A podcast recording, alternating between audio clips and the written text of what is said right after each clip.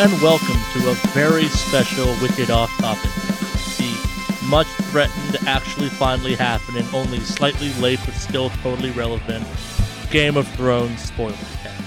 Consider this your spoiler uh, warning for the rest of the podcast. We will be talking in depth and however we feel about Game of Thrones, the books, the video games, I guess, potentially, the TV show, obviously. So, yeah, expect spoilers. If you, for some reason, have not caught up on Game of Thrones and want to remain spoiler free, A, good luck, and B, stop listening. Come back for our next upload. It will be the normal podcast. I promise there won't be Game of Thrones spoilers there.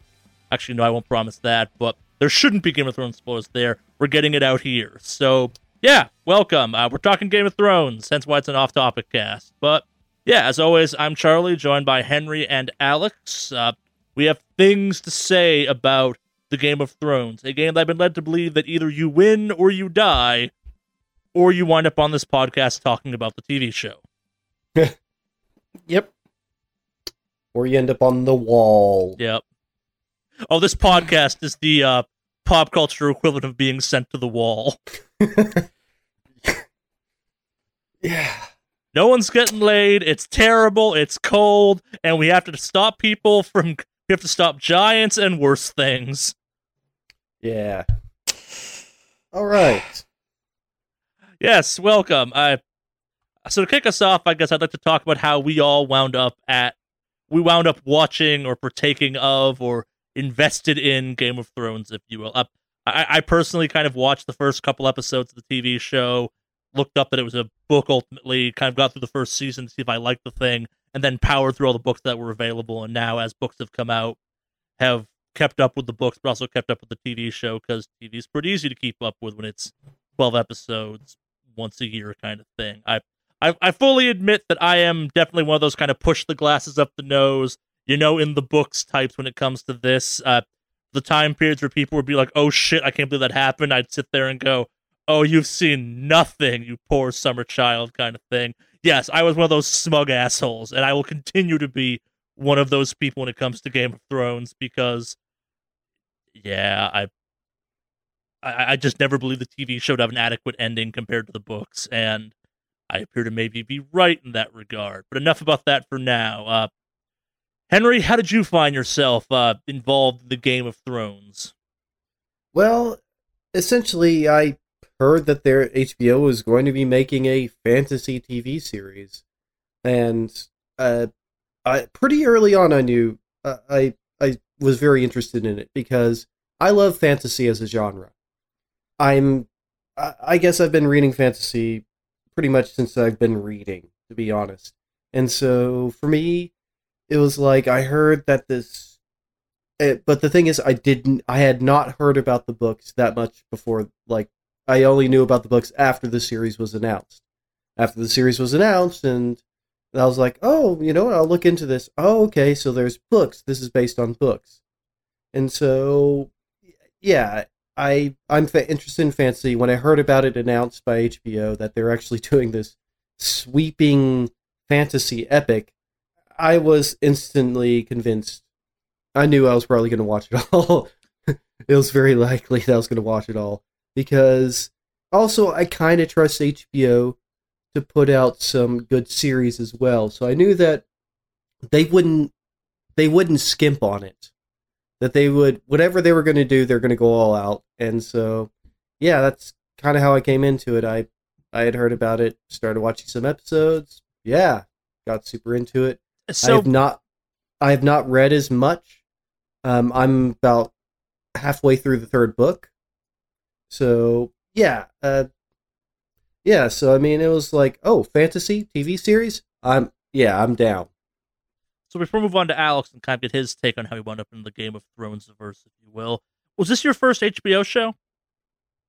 No, definitely not. Okay, Uh, Just checking. Yeah, I watched The Sopranos. okay, yeah. It, I, I, uh, some things I've picked up on is that a lot of people didn't know HBO occasionally even existed prior to getting involved in the Game of Thrones.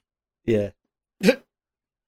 Uh, so, uh, Alex, uh, how how did you find yourself involved in the game? I watched the moving pictures on the TV screen. I, I, I, I want to make an uncultured hick joke right now, but that doesn't seem fair. I just uh, so I, I mean I like fantasy shows. I, I partake in this uh this genre, if you will, and uh, I I heard about Game of Thrones from a few people, and I was like, okay, I will check it out. Um, I pretty much is invested in the show mainly through the TV show, but not actually the uh, books. So, just context for what I'm going to be discussing and going over today. My stuff, as far as it goes. Um, I have not read any of the books, and to be honest, I probably don't plan to, at least not immediately. I, I, I kind of might make the argument of let the books finish because Yeah, as someone who's not 100 percent sure R. R. Martin's going to finish that whole thing, I would really be pissed off if the only ending we get for the show is or end of the series is the we have to put up with from the show. But yeah, they they, they are. For those not familiar with the books, each one is a tome. I think like the shortest ones all easily break a thousand pages. I think one or two of them get close to, and maybe do break two thousand pages. These are hefty volumes of literature. Like these are not these aren't light and kind of easy to get through books like Harry Potter or other kind of big pop culture. Even the Witcher books, by comparison, are light and easy to get through. hmm The phrase someone described to me once is that uh, so, like, say there was a hundred chapters in one Game of Thrones book. Every chapter progresses the plot one percent, which, while cool, can also make reading these books exhausting. Mm. but they're also fantastic books. And if you're into Yeah. kind of that Tolkien world building style thing of just no question left unanswered, hypothetically, they're an impressive feat. And that's how you kind of wind up with that. But yes. Yes. Uh, so before I guess we kind of get into the deep, super spoilery aspects of the final season and kind of how we feel about that and all that jazz, I I want to take us in to kind of talk about what Game of Thrones meant to each one of us. I for me it was just kind of a dark fantasy show that I got into. I I, I never got into the show as much as other people did. I guess like I, I read the books, but like they're not even my favorite dark fantasy books. I there, there are aspects of them I definitely enjoy a lot. I it's I, I never quite got as deep, I guess I'm trying to get as a lot of people did. Like I, I my fiance has literally watched the show start to kind of end of season seven easily 10 times over, potentially closer to like 15, 20. Like she she was a huge fan of the show and like her reaction to season eight was so strong it's actually knocked it out of her kind of idle in the te- background TV show rotation, which is a feat unto itself. But I of the three of us, I actually have like the least to say in some ways because it's like, eh, it's Game of Thrones, fuck it, whatever. I'm on to Yeah, other can- shit already. You could be our arbiter. yes, I, I suspect that'll be the role I will be taking in this case. So, uh, Alex, what did Game of Thrones mean to you as a pure viewer, if you will? I mean, I thought it was a good show. It was. Was.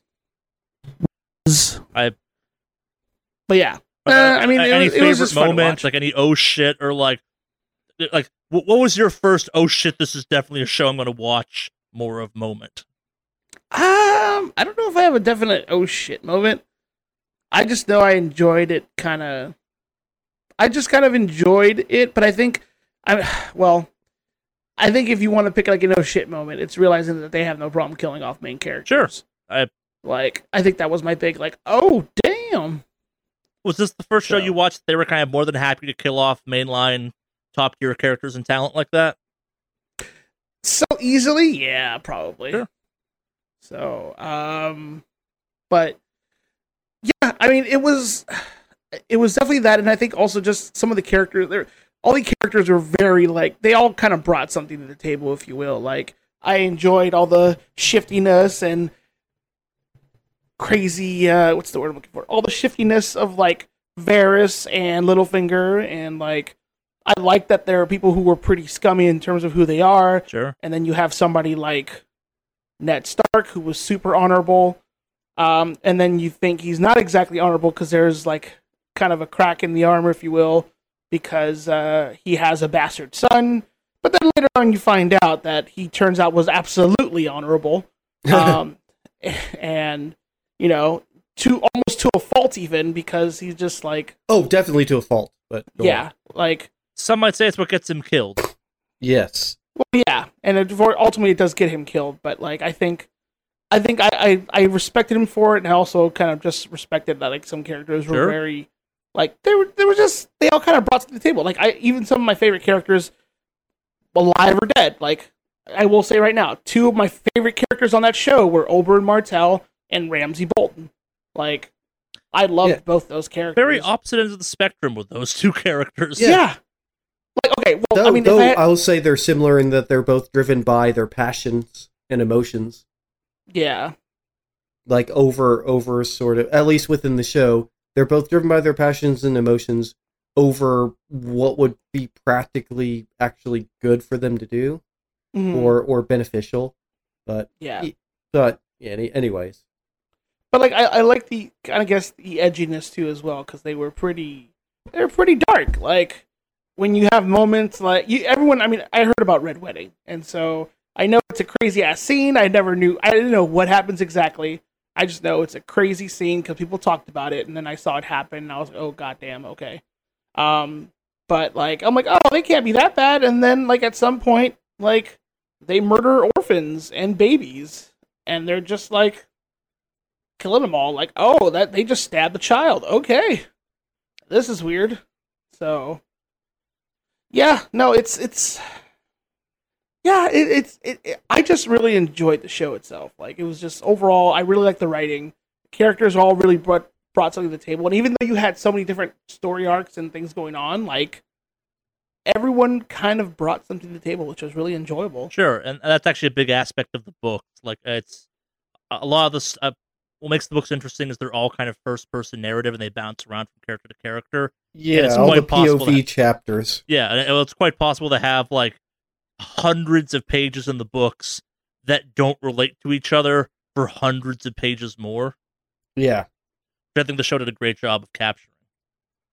Mm. Uh, we'll uh, uh, we'll get to that. Up until a certain point, but Yeah. yeah.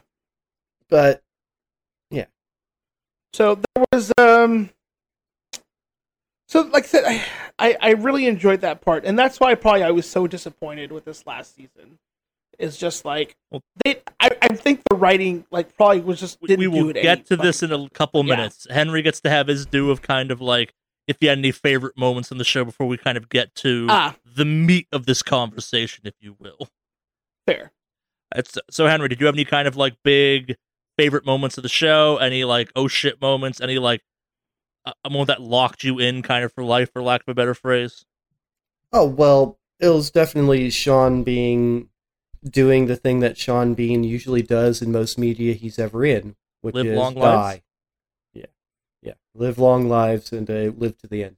Yep, yeah. I mean, honestly, just seeing that they're they are that willing to just you know in the same way that nothing's sacred and for me really the even bigger thing is the fact that is this was a show that was low fantasy as it's sometimes referred to and so you you have the you know fantasy aspect i mean i mean er, very early on it's clear that dragons existed and that there's some weird magic stuff going on to a certain extent. We learn a little bit about the North and you know their mythos and stuff.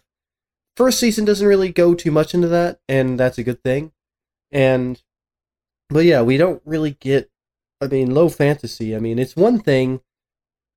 It, it's one thing to even see something like Lord of the Rings, and which is high fantasy, very much Yeah. high fantasy, and th- th- seeing that brought to the masses but this is this is interesting and and i think yeah for me it was just yeah it- uh, when i went all right so i went to a special showing of the last episode over in a I, I went to a hotel. It was actually a bar and a hotel that they're showing it in here in la and so i went and watched the final episode with a ton of people. And i'm looking around there i'm like this isn't the usual crowd that I would expect from, you know, like the conventions that I have gone to in the past.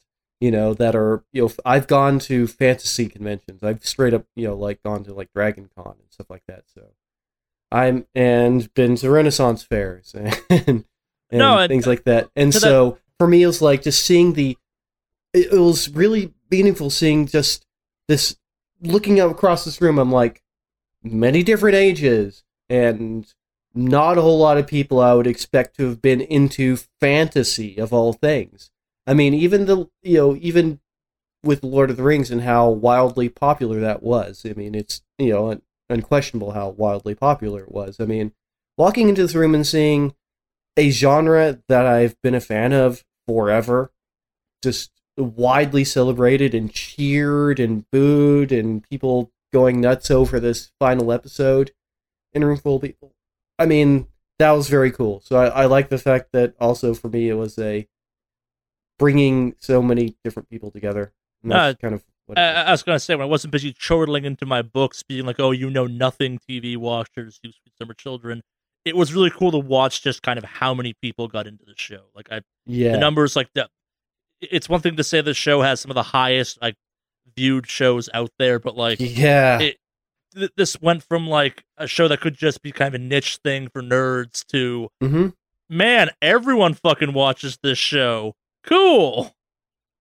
hmm Yeah, nothing. I mean, there's been. It's not like there haven't been other sort of attempts. I mean, eh, or you know, or even successful attempts. Like Yeah. the there's a show Merlin for a while, and that kind of got darker and dirtier than a lot of other high fantasy that usually involves Merlin, and so that.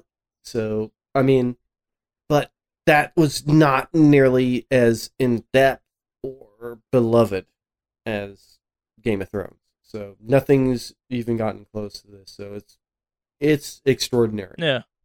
No, and I kind of like my moment for me because I knew it. One of the fun parts of being a book reader, as opposed to kind of just a vanilla show watcher, if you will.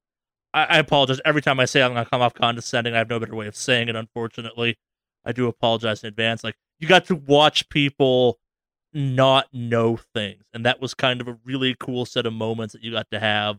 Where like it, like every time people thought it was like, oh, it can't, the show can't get more gritty to this. You had to sit there and be like, oh, Red. Wedding. Yeah, I, I remember the red wedding and people being like, oh shit, and then me being like, oh, Yeah. it's it's real cool. You think this is the worst the show gets? Mm. We haven't even gotten to Oberyn yet.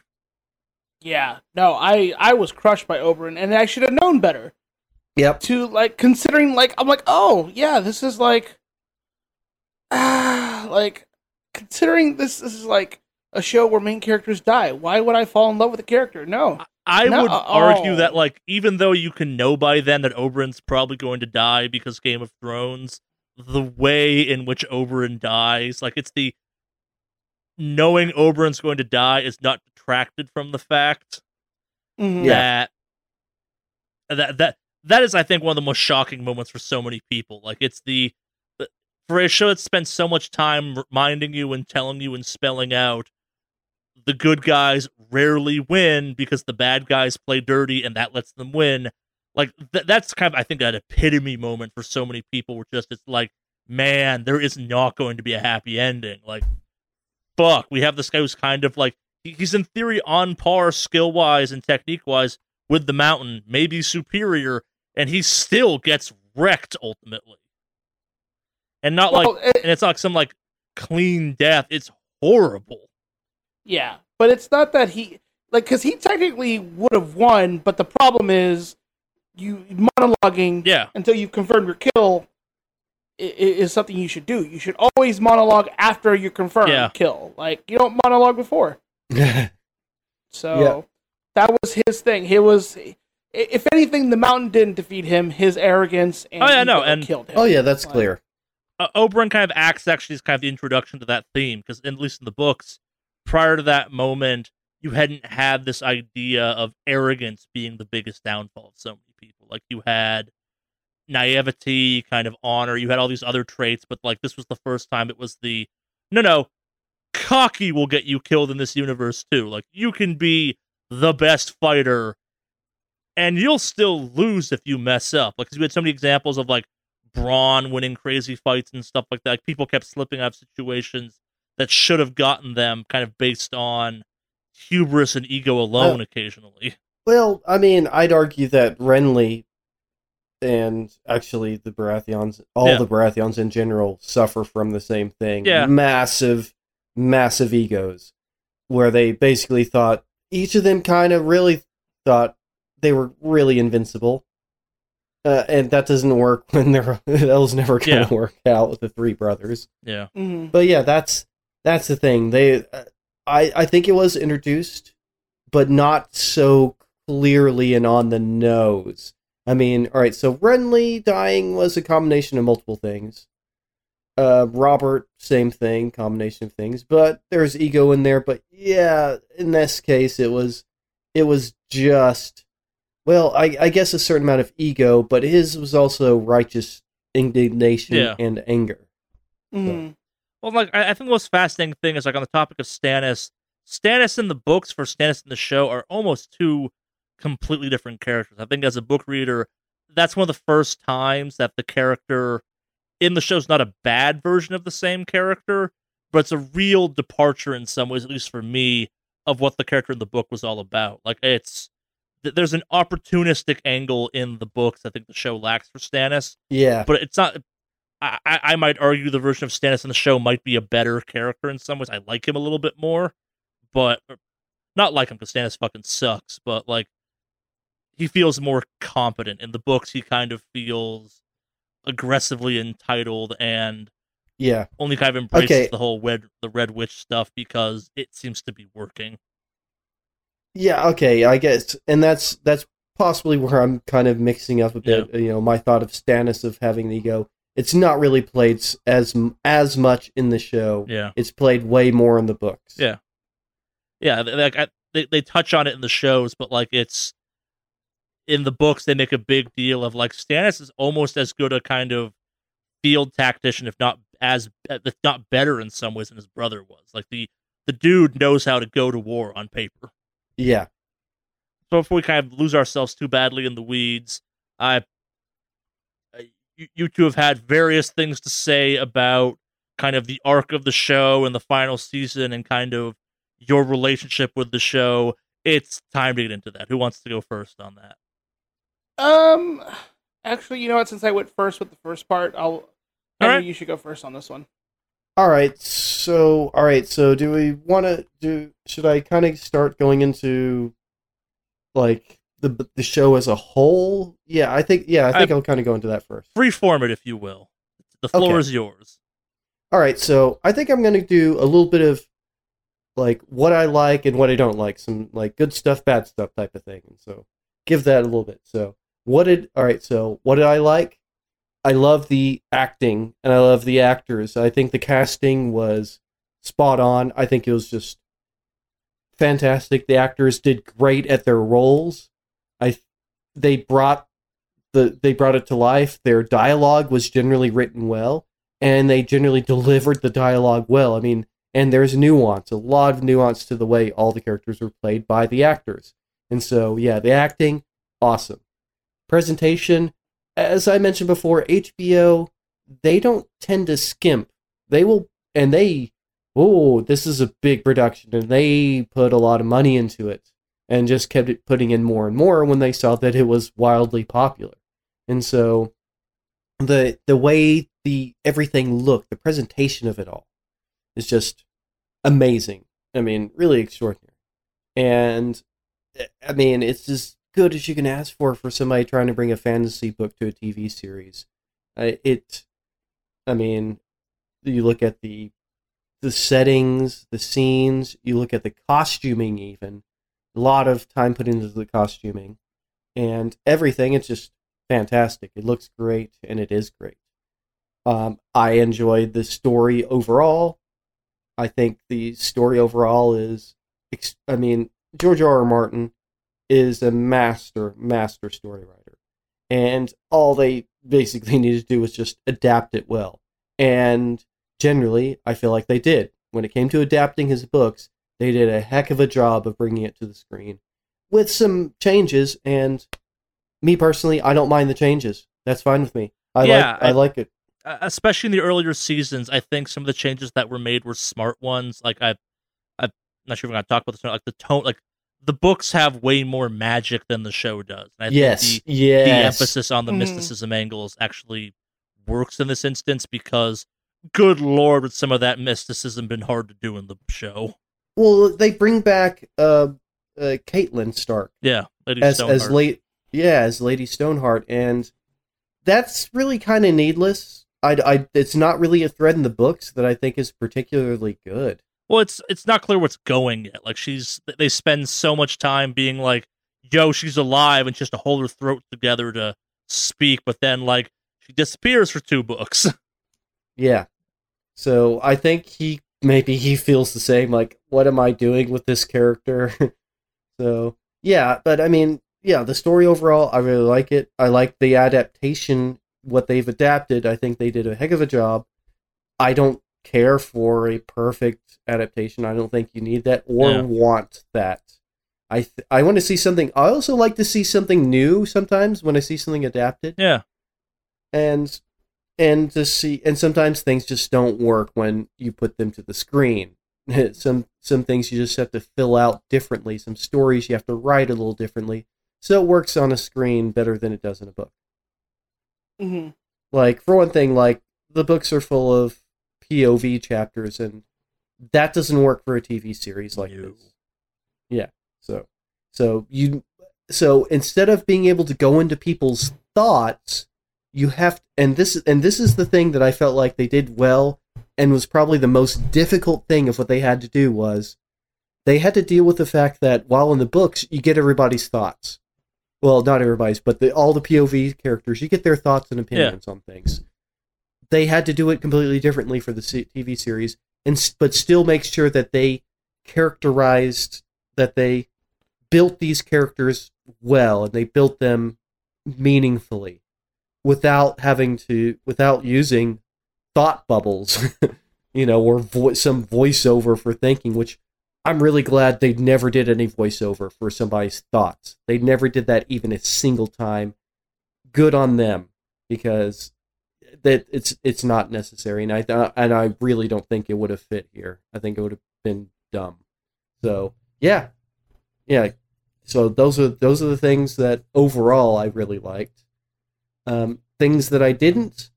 Um, I so many dropped threads. So and you know, I maybe I'll I'll I won't go too far into them. Maybe or maybe I will. It's spoiler cast. Go for it, dude. Yeah, yeah. Yeah. And so yeah, so dropped threads. My all right, eh, dropped threads and also poorly done. Dorn in general, they did Dorn a massive disservice. They did the Sand Snakes a massive disservice. They did the entire. The only thing they did well was Oberyn, but they did Oberyn really well. Oh yeah, there's a reason he's he got so beloved in such a short period of time. He was played brilliantly by the actor, written well, great character.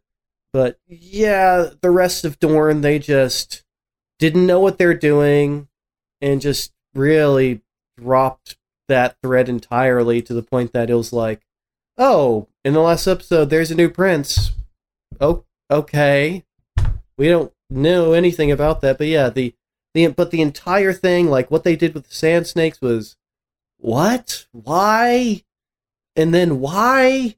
I mean, why? Why would you have them basically just be sociopaths when they are not that in the books? They are political masterminds in the books, especially the the Ellaria Sand. They aren't they aren't ham-fisted idiots, and that's really what they became in this TV show. And so, so, so what you're saying is you want a good girl, but you really want the bad pussy. oh god, Uh, no. But yeah, they just they were done a horrible disservice because Yeah. yeah, it- Dorn, Dorn the was books- a fucking train wreck. and the, in the books, Dorn is really cool, and the political intrigue is fascinating. it's like And- mildly democratic too, isn't it, or something? Like it's- yes, like the whole point of Dorn in the books is it's pretty different from the rest of the kingdoms. And it's also got the weird claim to fame of it's the only place that kind of resisted the dragons and the Targaryens. Like it's Well, they don't. They have princes. Yeah. They don't. They don't have lords. Yeah. They don't. They they actually aren't. Cons- they aren't even a part of the seven kingdoms. When they say seven kingdoms, they're Yeah. not one of them. Mm. They are. They're a- not. I, No, I they don't are, think but they they're are. not. They are, but they're not. They Yeah, operate with more it's- independence. It's so the books make a bigger deal also of the fact that like the North is almost its own whole nightmare unto itself. Like it's the the idea Yeah. of the warden in the North and stuff like that is a bigger deal. Where it's like, yeah, um, we're technically part of the Seven Kingdoms, but yeah, fuck all y'all south of us. Yeah. But yeah, the uh I don't yeah, I really hated just drop threads and overall poorly done Dorn and the Sand Snakes. Bad. Just bad. But yeah, I I and I and uh, this I think this will go into a larger idea that I want to get into a bit later, but yeah, this these yeah, the drop threads are the things my things that I like the least Yeah, drop threads also with uh, the Iron Islands in general also done poorly. Dropped threads done poorly, not good. Like not nearly what it should be. the Iron Island mean- stuff is so badly done. I almost don't understand why you'd bother including it. Like it's the Yeah, the the version of Euron Greyjoy we got is so not Euron Greyjoy to the point And where it's like just don't have him in the show. Like you obviously don't know what to do with him. Just don't It- have him. it's a shame Oh, whoa, because whoa, the actor they picked for him is amazing. He's so good. Yeah. They they could it could have been so awesome because yeah, straight up like the character is super good. I mean, so, so I mean, I, I'm I mean, ahead, the, that actor just oh, they just didn't utilize him. So that actor is fucking phenomenal. But Yeah. you guys, you guys need to back off on Euron Greyjoy, the pirate on the show, okay? Because he had one of the most clear, concise character arcs this entire series had. Okay, um, it makes sense because throughout the whole series, his goal was to fuck the queen, and this plot extended further when he fucked the queen, and the arc came to a thrilling conclusion when he fought the other man who fucked the queen. Yeah, yeah, super dumb. Yes.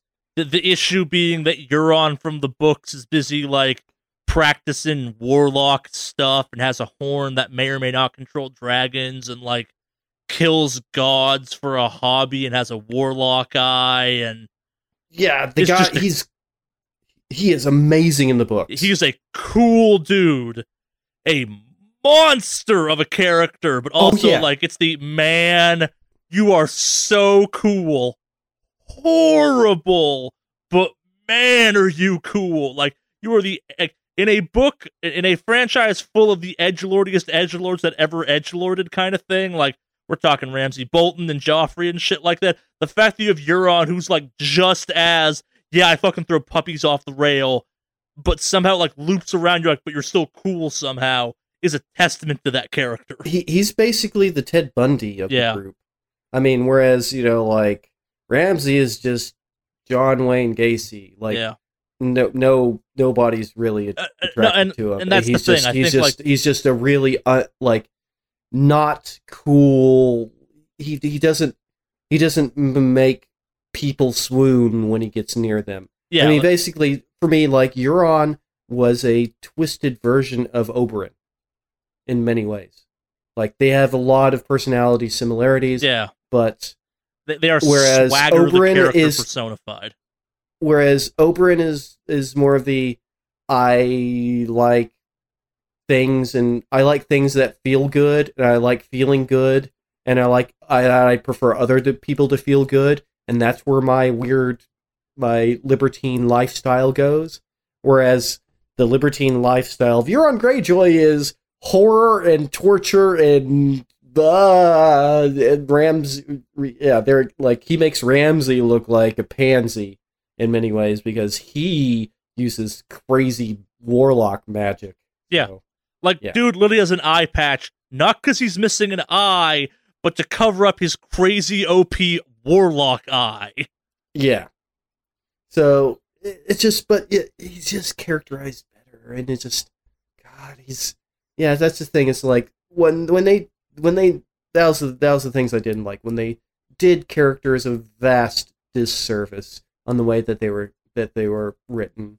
I mean, and that's and that's that's probably the ones that I think were the most egregious. I mean, I, um, I also I do, and I I don't know.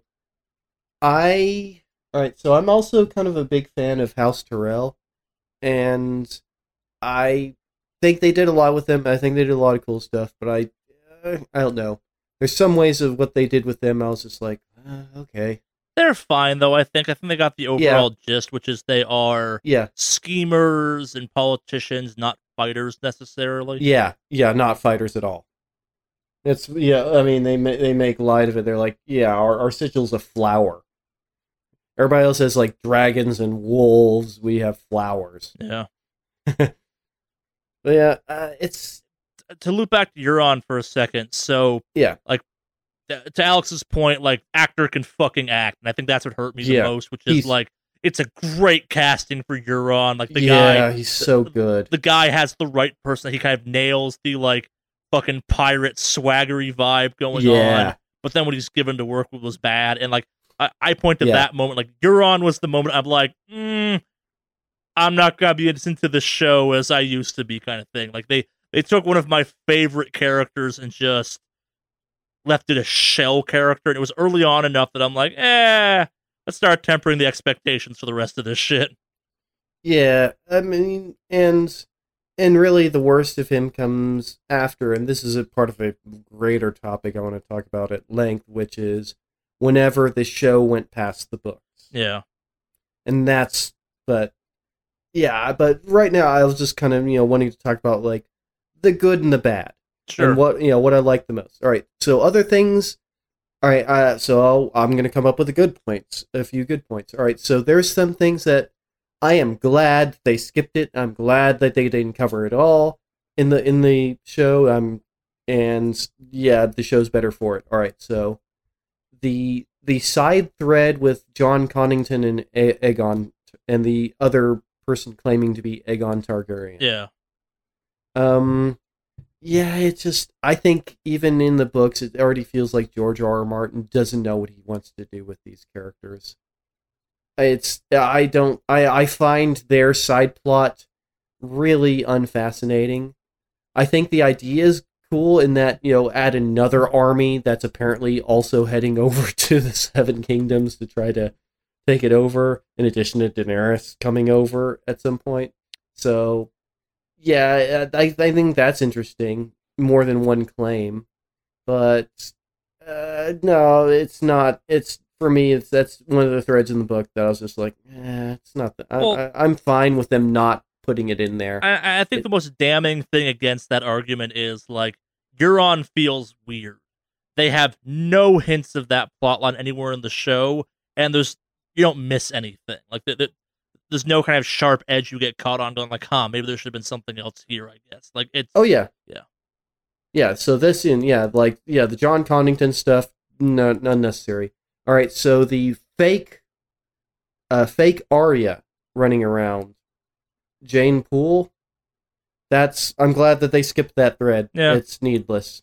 It's needless. I don't think they even. I I feel like in the book they he's just looking for a reason to get rid of it because it's just uh, it doesn't really go anywhere. I think don't you're think setting yourself up for. Arya kills Arya at that point. But Yeah, I think I think what we're gonna I think what he wanted to figure out was he couldn't figure out any more.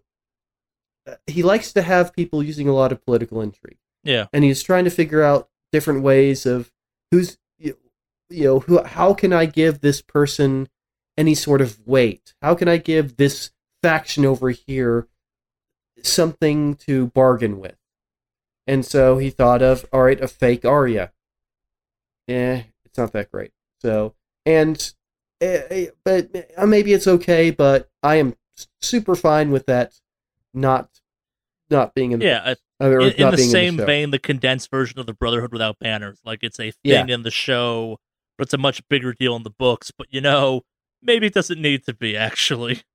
Yeah, and and sticking them with Lady Stoneheart really kind of messes with the meaning because I feel like what the only thing that made them interesting was the fact that they were without banners, that they Yeah. just were a group of freemen that very, in a certain many ways, very similar to you know North of the Wall, the Wildlings, that they, and that they were kind of a Robin Hood gang, and then in the books they they are put in with Lady Stoneheart, and now they're just a revenge gang, and now they're not always kind of a revenge gang in the book, though, too. Like they're now they now they don't even have any. Uh, now their direction is just solely this woman's vengeance, rather than we're trying to free the countryside. yeah, Yeah, and that's that's. I mean, you know, freedom fighters freeing the. You know, it's and they and they they didn't even get into. I feel like you know getting into the you know one person's terrorist is another person's freedom fighter, and that's where I thought you know they could do some really cool stuff with the Brotherhood without banners, but yeah, there again, you know, there's only so much time to devote in in a TV series, and I'm fine that they didn't go too far with that. They used it for some certain setups. I mean, mainly just some interesting stuff with Arya and the Hound in the end. But yeah, I'm I'm cool with that being skipped.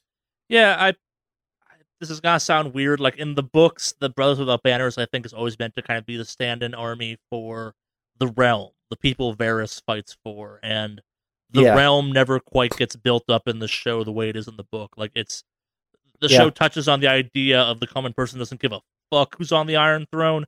The book hammers on that point with a lot of frequency. Yeah. it's like, yeah, all these all these lords fighting, no one cares. What they did, all they know is that you know we either have food Yeah. and work or we don't. We're being made to pay the consequences of someone I've never met getting in a fight with someone else, or I have enough to eat. Yay. Yeah, to piggyback that on a bit, I feel like if they would have emphasized that more in the show, it would have made the fact that, I mean, at a certain point, I mean, people are like wondering, oh, why is everybody still fine with whoever's on the Iron Throne? Like, why is there not some widespread revolt trying to take Joffrey off or trying to take Tommen off, trying to whatever, you know? Why isn't it, it makes more sense if you realize that the people don't care as long as they're fed. Yeah. And if they made that a little bit clearer in the TV show, like they do in the books, I think that's that makes more sense. That that's why people have no real loyalty to one or another. They're, they're just like whoever's better for us. Like if if we're suffering, but if we're not just suffering, and that's the thing, most people didn't suffer under Joffrey's rule. Yeah. and I feel like they that's something that would have actually made that even more interesting. Is showing that most people were fine. They didn't care. They didn't know.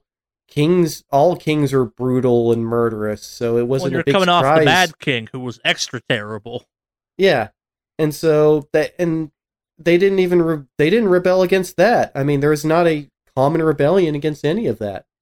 I mean, what happened to the Mad King was not a rebellion against the Mad King. Well, it, It was... was- but not by the people. It was by Robert, who got mad that his what he thought was his Rhaegar, well, Robert was just it was just about Rhaegar. It wasn't even about him wanting the throne. Yeah. That just happened, and that literally only happened because, well, um, you know, Jaime killed the killed Aerys, and that's it. I mean, it wasn't even it it wasn't even necessarily in Robert's plans to be king at all. He was just Yeah. pissed off. That's pretty much it. And so, yeah, the general population is like, ah. Oh, they're know, fighting again. Oh joy. yeah, great. We're probably gonna have the uh, bad farms, bad farming for a while because a lot of people are gonna be dead. Great. But yeah, I mean that's the thing. But yeah, that's that's what I kind of feel about that. They they could have played that up more in the series, and I think it would have made some of the points seem more sensible. Yeah. But yeah, um, yeah. There's just yeah, but there are there's I can't I'm I you know not everything's necessarily coming to mind. I'm you know I've been trying to write to write some notes here, but there are other things in the book that I'm just like, eh, it's skipped over in the TV show. Yeah, cool we don't that. have the time Whatever. or the need to cover kind of all of them. Like it's suffice it, if you enjoy the TV show, you'll probably enjoy the books. There's a lot of stuff in the books that never quite makes it into the show, like the whole subplot hinting at um, uh, what's his name, uh, Tyrion maybe being a Targaryen and stuff like that. Yes. completely Yeah. absent from the show. Yeah. I mean, in the in the books, he has like the white hair, more like one of the Targaryens, and purple eyes. and purple eyes. Yeah. And so they they not so much hint that yeah that there was something between yeah uh, yeah that that was that was the thing that happened. So yeah, so that's but yeah, there's a yeah. I in the books they make it they make a lot more people. There's a lot more people that are trying to claim the throne. Yeah, That's one thing they and I'm and I'm glad that but the thing is in the show I think that would get too scattershot. I mean it was it was getting difficult as it was keeping up with all these different locales with different things going on. Well, and like in, I- in- in some of the cases, some of the people that pop up in the books just kind of serve to pop up and add some traction. Like if so many of them get knocked down so quickly, it's like Yeah. it doesn't make sense to bother even doing some of them. Yeah, I mean so I mean that's that's kind of a positive for me. They skipped things that didn't need to be covered. That's fine. I'm good with that. Yeah. All right. So, yeah, um that's sort of the yeah, I kind of wanted to just give my thoughts on, you know, good things, bad things, you know, general. Sure. All right, Alex, you're up. Okay, so uh, just to kind of go over some initial stuff as far as the show goes. The acting, again, cannot stress this enough. Yeah. Everyone on that show, I don't think there was Yeah. a person on that show who was miscast Yeah. that didn't do a good fucking job. Like, Yeah. everyone on that show was fucking phenomenal. Like, even even when the writing at the end just fucking lacked.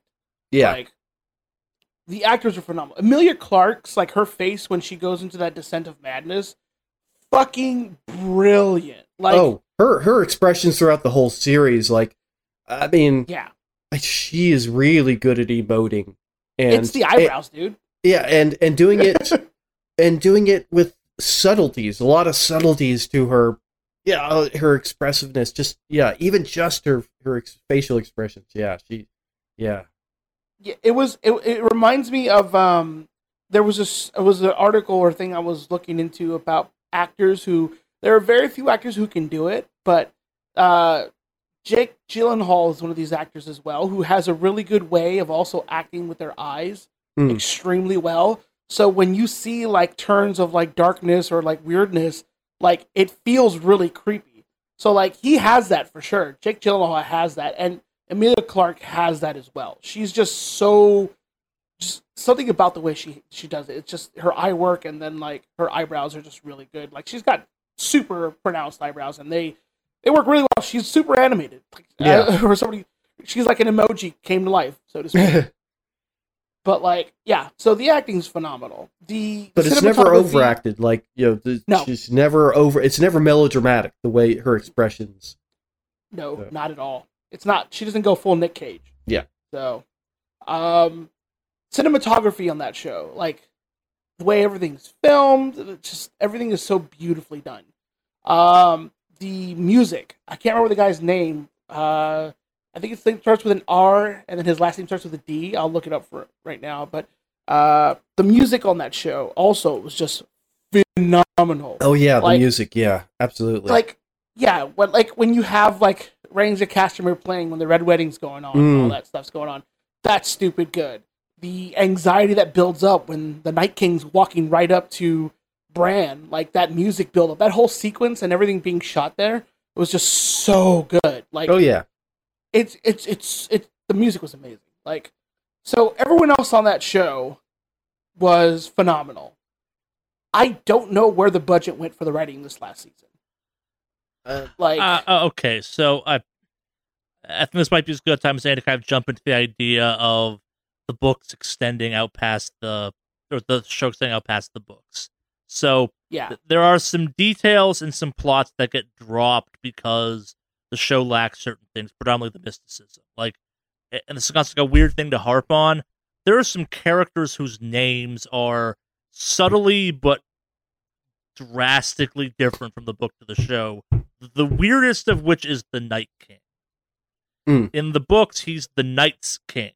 In the Mhm. show, he's the Night King.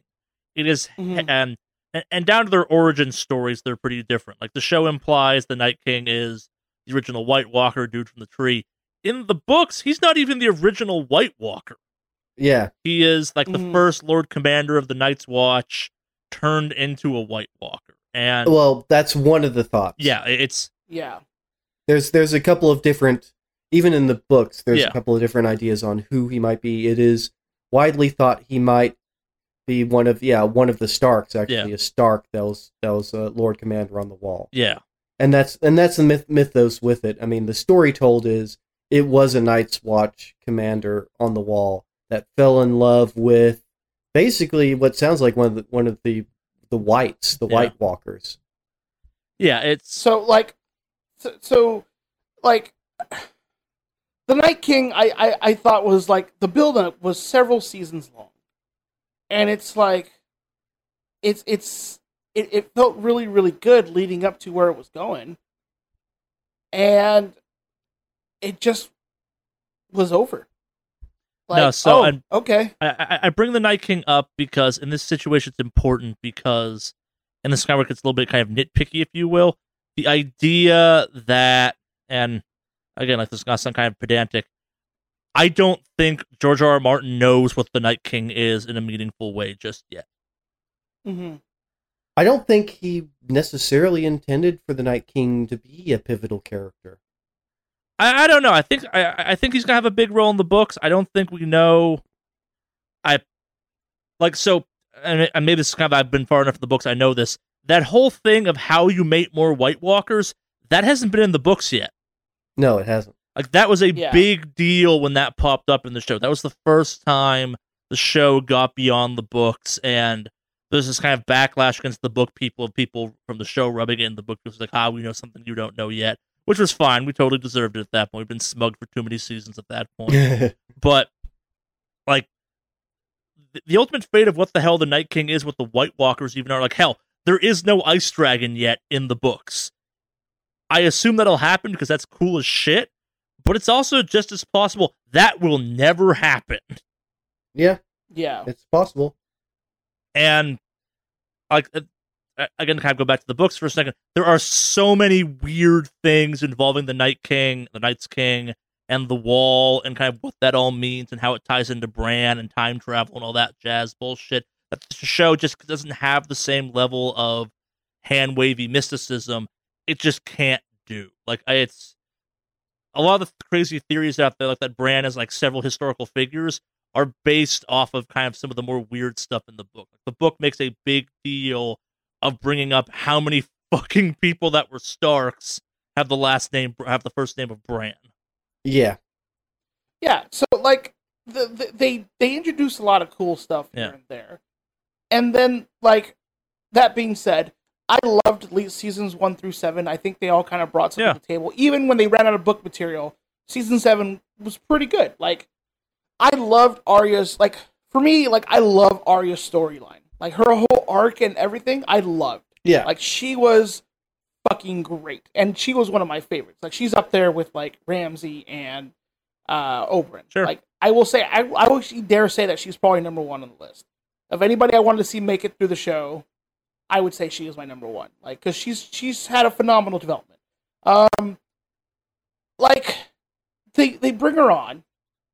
Or, or rather, I mean, she, everyone knows she kills the Night King. And if you don't know that by now, you shouldn't be listening to this fucking podcast. Yeah. But anyway, um, so they introduce you like they introduce you to all the cool stuff she can do, like the faceless man, the face swapping. She even does a little bit of here in like you know in, in Westeros. She does it where she fucking offs the fucking Freys and like clean fucking fashion. She was that that was probably super. That was just so satisfying. So they they Yeah. like like I understand there are certain things that get held out from the books. That's understandable. But there was stuff that was introduced on the show, and they just never means anything ever again in this last season. It meant absolutely nothing that Arya was like could do the face swapping or anything like that, or that she was an assassin. All she did was just kind of she charged the Night King when was ambidextrous. Like, okay, Well, you, you could make the argument that all the faceless man training is what taught her to be that sneaky and that good at stabbing people in the gut, but yeah. you're, you're not wrong. And I'd also bring up the fact that like ar- the the faceless man arc in the books is infuriatingly not done yet, or not coming anywhere near close to an end. Oh no, yeah, it's not. Yeah, as far as I know, Okay. it's Like- not finished. Arya spent like over a book in the House of uh, Many Faces, or whatever, the House of Black and White. Like it is Mhm. it along with Bran going north are two of the like most fascinating, but also good God, wrap it the fuck up already. Plot lines in the books that like fans of the book sit there gnashing their teeth, going, "Just fucking tell me where this goes already. I need to know. It's been there forever." But so far, like George R. R. Martin, I mean, the way he writes, he generally intends to Yeah. finish off his plot lines. He doesn't leave hanging plot threads, which is the number one problem with the show, hmm. for in my opinion, was once they went past the books, the writers are good. All right, so I'm going to say this: the writers are very, very good at adapting the works of George R. R. Martin. They are not good at trying to write on their own. Agreed, one hundred percent. Wow. I mean, that was that was where I mean, once basically once you get into season 6 and like you notice that season 6 is like all of a sudden it's a shorter season. It's like, uh, well, it's because they don't know what to do anymore. I mean, yeah, yeah, I, I'd go so far as to say like I think the plot points that happen, like I assume Game of Thrones ends at this point with John killing Daenerys. I, I, I that's how it's always going, going to end in my mind. Like that's that's yeah, yeah, a yeah. I'm pretty sure that was a George R. R. Martin. This has this is definitely happening. This has to happen thing that he told them. Yeah, because I mean, I they mean, were so the offering ma- to do ten seasons. like they're like, hey, we'll do ten seasons, ten episodes each. But then D and D, um, and when I reference D and D, I don't mean D and D the board game. D and D is in reference to DB Weiss and David Benioff, I believe his name is, uh, the two assholes who ruined the end of the series, if I, as far as I'm concerned. But anyway, um, so yeah, like adapting the work was, was solid. It was great, but I think like they, it was it was a combination of them trying to rush and get this wrapped up, which is why why would you consider going down to just six episodes and four of them are hour and a half long when you could have just done. Like I, I saw a really cool breakdown online where it was like, okay, season eight is the Night King arc. Season nine would be the arc with them taking down Cersei. And then season 10 would be Daenerys' rise and fall. That's too long. yeah, I, I I get so far as to say They like I feel like they could have done it in one season just with 10 episodes. hmm maybe I, I, I would give you that. But I think I think spacing them out a little bit more would also kind of wrap up some extra little things here and there. Like you could like part of my biggest like But I guess remember was season gonna- 7 was short. Season 7 was only what, 7 episodes?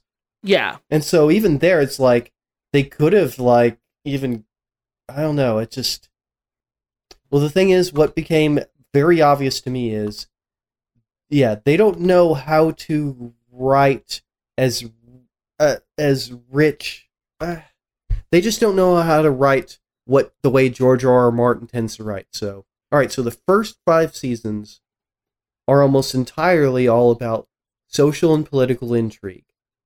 Like it's all about shades of gray. Like he's kind of good, but kind of not. They're kind of good. There's there's all these this moralities and loyalties and alliances, and it was. I mean, it was still games being played, and that's what made it really interesting. To and I feel like that's what made it truly interesting to the average viewer was the fact that it didn't just focus on you know dragons and magic and magic and dragons. It was it was about the people and it was about this political intrigue. Well, once you get to like season six, everything starts to be like, this is bad guy, bad guy killed by good guy, and that's the way everything's written. That eventually bad guy has to be killed by good guy, and for the and also the idea that in order for them for a good guy to kill a bad guy, the bad guy has to be truly bad instead of good guy might kill kind of good guy which is more meaningful and more interesting. It's like, why did they kill? You know, why would a good guy kill off for somebody else that's kind of good? Actually, you know, what's what was the issue here? What was the problem here? You don't have to make somebody super evil to kill them off. and I think some- that's that's something that- George R. R. Martin did constantly in the first five books. Is there's people going to war with each other that don't really disagree all that much, and there's people conniving against each other, working against each other, and all these different loyalties and different things that people want to do, and yeah, when yeah, it's and then after season five, and when you start to get in season six and seven, it's all about just there's a bad guy. We we are the good guys. We kill the bad guys. And previous seasons were never that cut and dry. The previous seasons were never that black and white. The morality just kind of became to, all right, so we need to make somebody really evil so we can have the good guy kill them. And when the the rest of the books or the books and the rest of the seasons were totally not about that. so. I'm gonna I'm gonna just dive into the shit that I think just didn't make any sense. Sure. Okay. Season. Yeah. Because like I, I, okay so in this last season i mean we we talk about how like the first two episodes i thought were really good like it was the introduction of all these story arcs all starting to come together Yes. Yes. you I have agree. reunions you have like welcomes even the meeting with like bran in in the courtyard and fucking jaime lannister Yeah. were fucking great. Like it's it's a nice like it's a nice little tying. And then you have like you know a, a part of Jaime's storyline coming through. Like you know what? Yeah, he is the Kingslayer. He did kill the Mad King. Um, because you know, and he has mentioned in previous seasons. Would you really sit there and watch a king murder millions of people because he said so? Like, no. Like you, you he despite the bullshit they ended him with, he, he his story arc was like redeeming. He was he was a he was on par or, or on par with Theon to have one of the best redemption arcs on the fucking show. You're talking about Jaime, So- right? Jaime, yeah, he he was on par with Theon to have one of the best redemption arcs because Theon had an absolutely wonderful redemption arc. I mean, but anyway, so like you you have the meetup, you have like that moment before, and I th- one of my favorite shots of like the second episode leading up to the Night King fight was that moment when they're all gathered around drinking alcohol and like sing a song, and Podrick just starts to sing that song, which was it was just so good. Like it sets the mood just right. It was it Mhm. was beautiful. Yeah. And then and then you have the night, you know, the the the the big battle with the you know the undead, which I actually thought was pretty good. Oh yeah. A lot. I mean, you granted there are there's a there was a lot of fucking plot armor active on that. Oh yeah. Holy crap. So, there again. which is fine. All right, and that goes to honestly a point that I'd like to expand on larger. Not right now, uh, because I want you to continue. But that's what happens when you write plot threads backwards. Yeah. But but So- please go on. So then you have the big fight, and then you have Arya killing the Night King, which, by the way, totally cool with. Oh yeah. Although, I mean, I get it. Like she killed him, she's an assassin, but it felt like this whole season or the whole show was building up to having Jon fight the Night King. Like that's that's what it felt like the build-up should be. And then it's a character from another story arc that comes by and kills him. So I'm not mad that Arya did it. I feel it could have been better. So, I think when it comes to the way it's going to be written in the books, she's going to have. There's going to be better reasons for it happening the way it happens. It's definitely there again. That's definitely a George R. R. Martin signed off, you know, plot thing that that he wants to Yeah. happen. But I'm pretty sure he hasn't decided what all will make that less plot armorish and more meaning and more uh, makes sense within the world. Yeah. but it also feels that- very that's kind of fine. R.R. Martin subversiveness, like the idea that you don't get what you want. Like that, that's what the books No. are known for. Yeah. The the person that does the thing isn't necessarily the person you want to do the thing. Like it's Yeah. Theon Greyjoy's whole arc is based on like, yeah, you hate this guy, but also you're gonna feel real bad for him real quick. Yeah. But I mean, and that being said, like I there's that quote flying around with like art isn't democracy. You don't get to choose what's decided. And I'm not trying to change the storyline. Like I get that's what was written and that's what was presented and that's fine. The way it was we got to point A to point B is the part that fucking sucks. Sure. Like like Jon being Jon being the one who killed Daenerys, that's fine. yeah. That's There that was gonna that happen. particular Arya- thing definitely signed off on. Yeah. But like I get that. It's it's it's the journey that I have a problem with, not the destination. So Uh, So, and I- I, I think I have to loop back on a topic we talked about, kind of the idea of adapting. If you told me that for like seventh and eighth season, D and D got given a list of bullet points from from R. R. Martin that was like, okay, here's the major plot points, and was told, okay, figure it the fuck out yourselves now. I would totally believe that because that's how these Yeah. seasons feel to me. I guess. Oh, yeah. the, Well, yes, you gotta agreed. hit these And I points. feel it- Yeah, and on the you know, and you're talking about you know with Jon being the one to actually kill Daenerys, it's like that big, and this is comes this kind of comes from the writing backwards thing I just mentioned in that they wanted that to happen, but to make that happen, instead of just making it happen and being you know going against what you know going against the grain as George R. R. Martin likes to do, as going against expectations, they're like we have to in order for the good guy to kill the bad guy the bad guy has to be bad first so let's make her uh, like all of a sudden just insanely murderous yeah, and so they and but that uh, that just shows me that they were right they wrote this thing backwards and i can tell because things like that it's like we had and also it goes with the we have to make good guys and bad guys for our show even though that's never what george r. R. martin ever did ever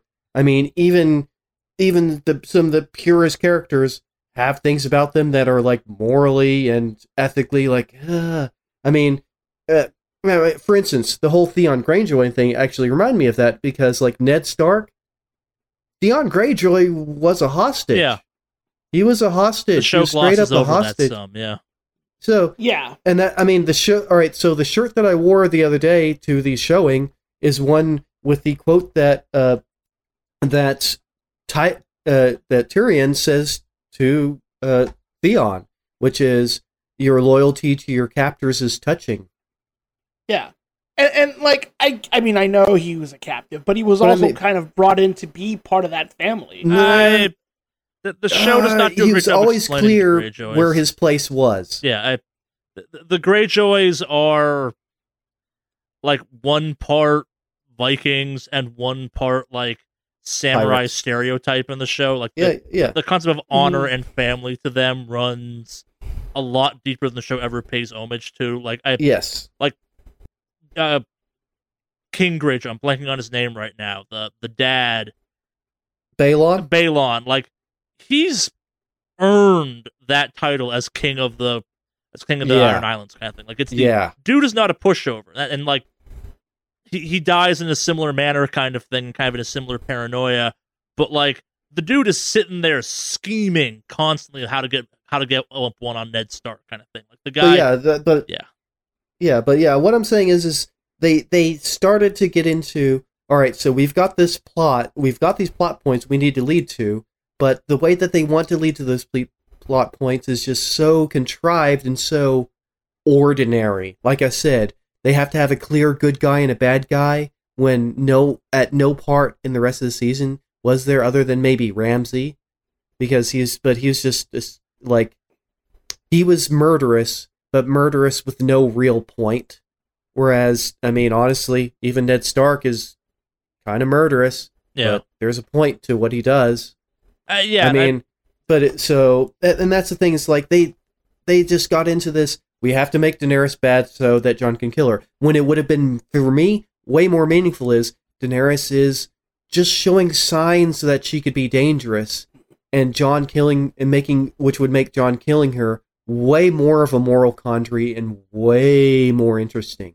And I feel like he's probably going to do that in the books. He's going to. She's not going to just suddenly go go from zero to to well, genocide. so can I touch on that idea for a second? Actually, Okay. the, the books actually kind of establish early on, like in the first book, that Daenerys is unhinged is the wrong word, but definitely potentially her father's daughter, kind of thing. Like they, there are, and the way the book plays with this idea is they do a really good job of framing them as the right, thing, like the heroic thing to do at the time.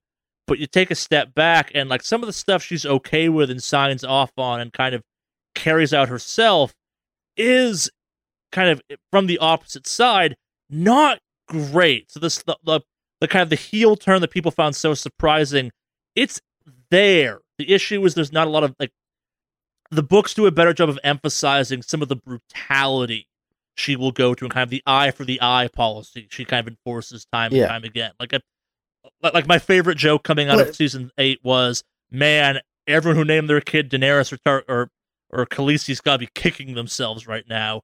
If you've read the books, you know it's kind of a dangerous thing to name your kid after anyone in the books because Well, in the books, they just they make it clear that it's still a cursed lineage. yeah, it, it, Mhm. because of massive inbreeding. Yeah. But it's still very much a very super cursed lineage. But yeah, it's just for them to you know figure out what to do with her. There again, like after the books, uh, after they outran the books, so their characterization of her was just good guy and then bad guy instead of morally ambiguous, which is the way that he tends to write most of his characters.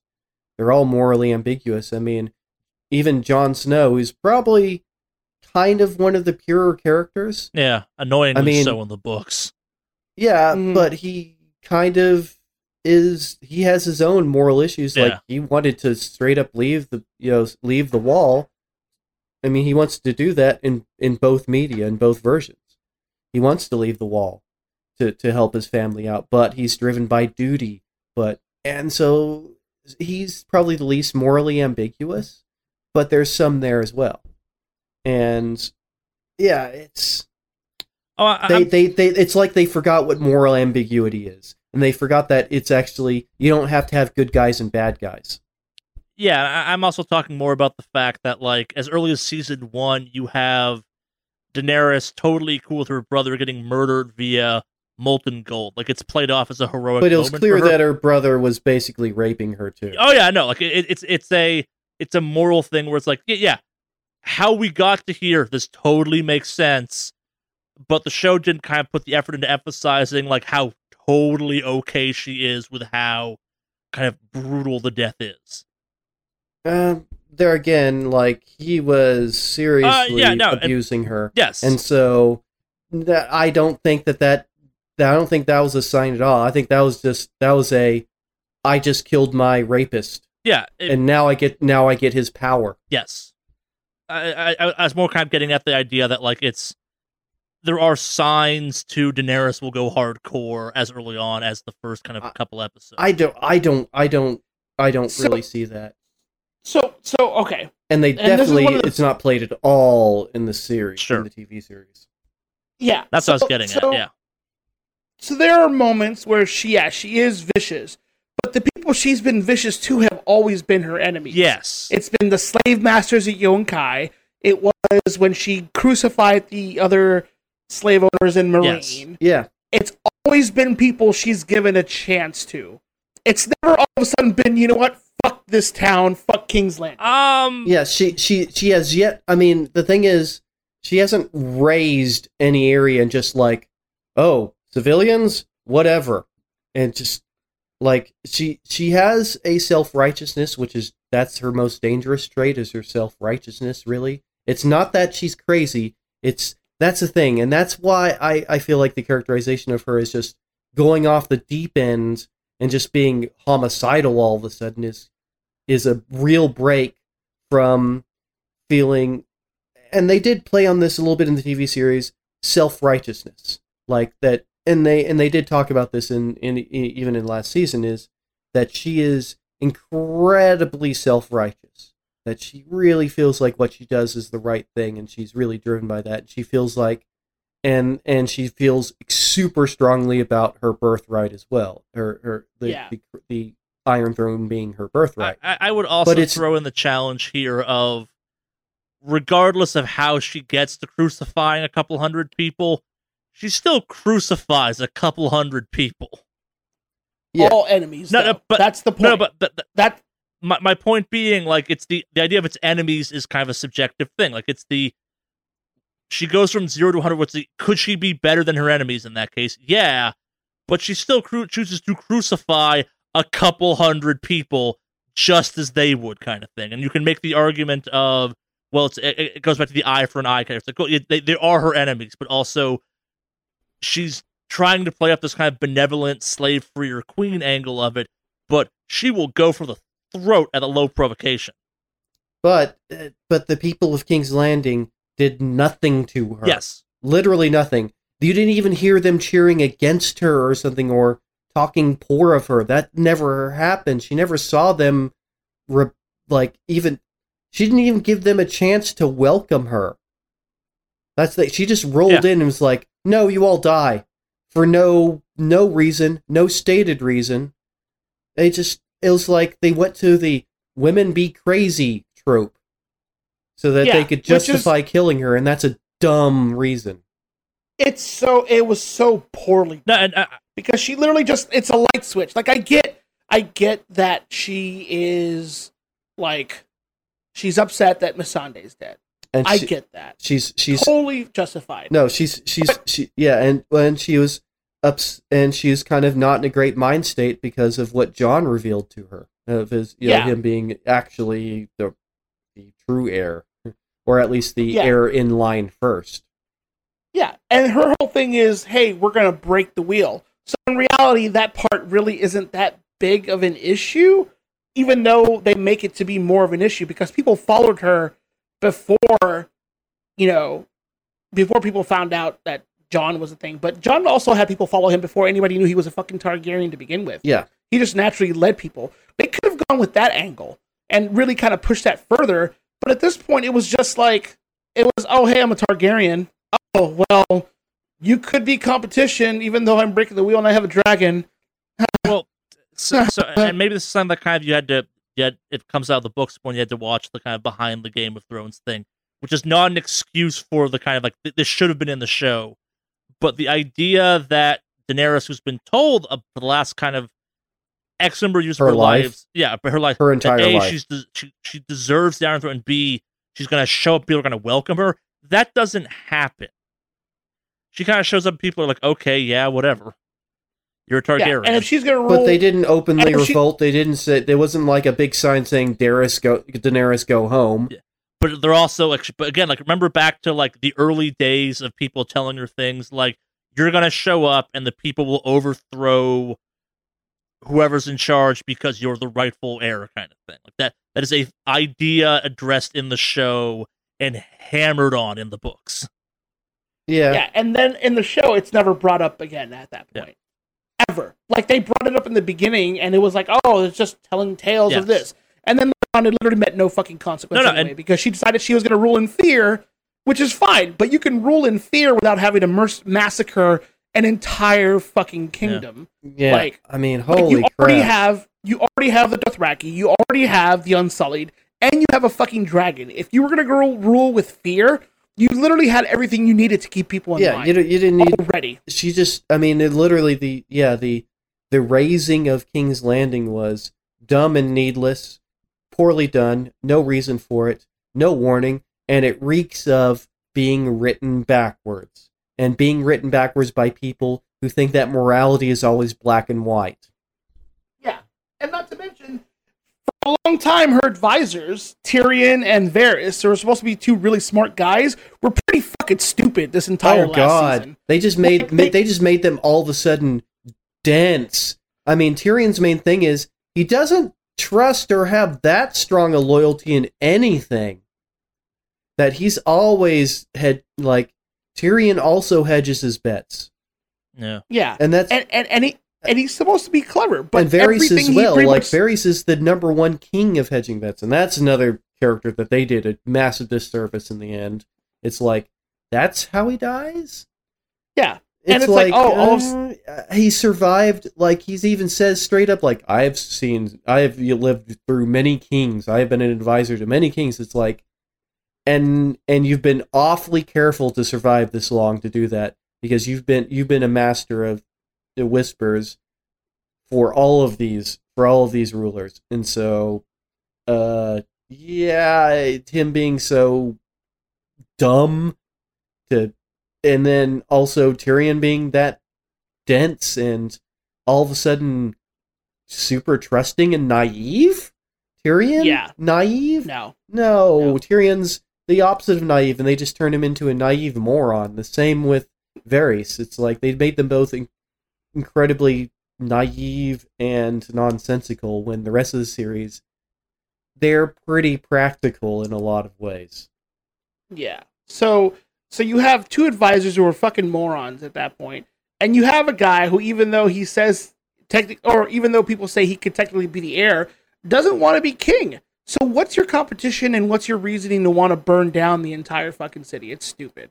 Like there's stuff at that point that just doesn't make any sense. Like Well, at that point, Arya could have just gone into King's Landing and killed Cersei, but you know she chooses not to, and that's fine. But- and then she just literally becomes useless the rest of the season. well, it goes along. sucks. I feel like that they were made like that there again because of writing backwards, and and in this case, the writing backwards happened with we have to have Daenerys be able to pull this off without anybody really meaningfully standing in her way. So how do we do that?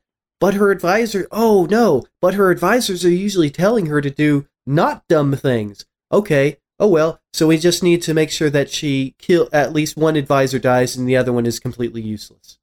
And so that's their So- backwards writing to get to another part of the backwards routing they tried to do to get to Daenerys sacks King or razes King's Landing. They had they had to write backwards and say, but because they realized that uh, Tyrion and Varys would both be telling her, "What? No, don't do that thing. That's literally the worst thing you could possibly do. Why would you even say that?"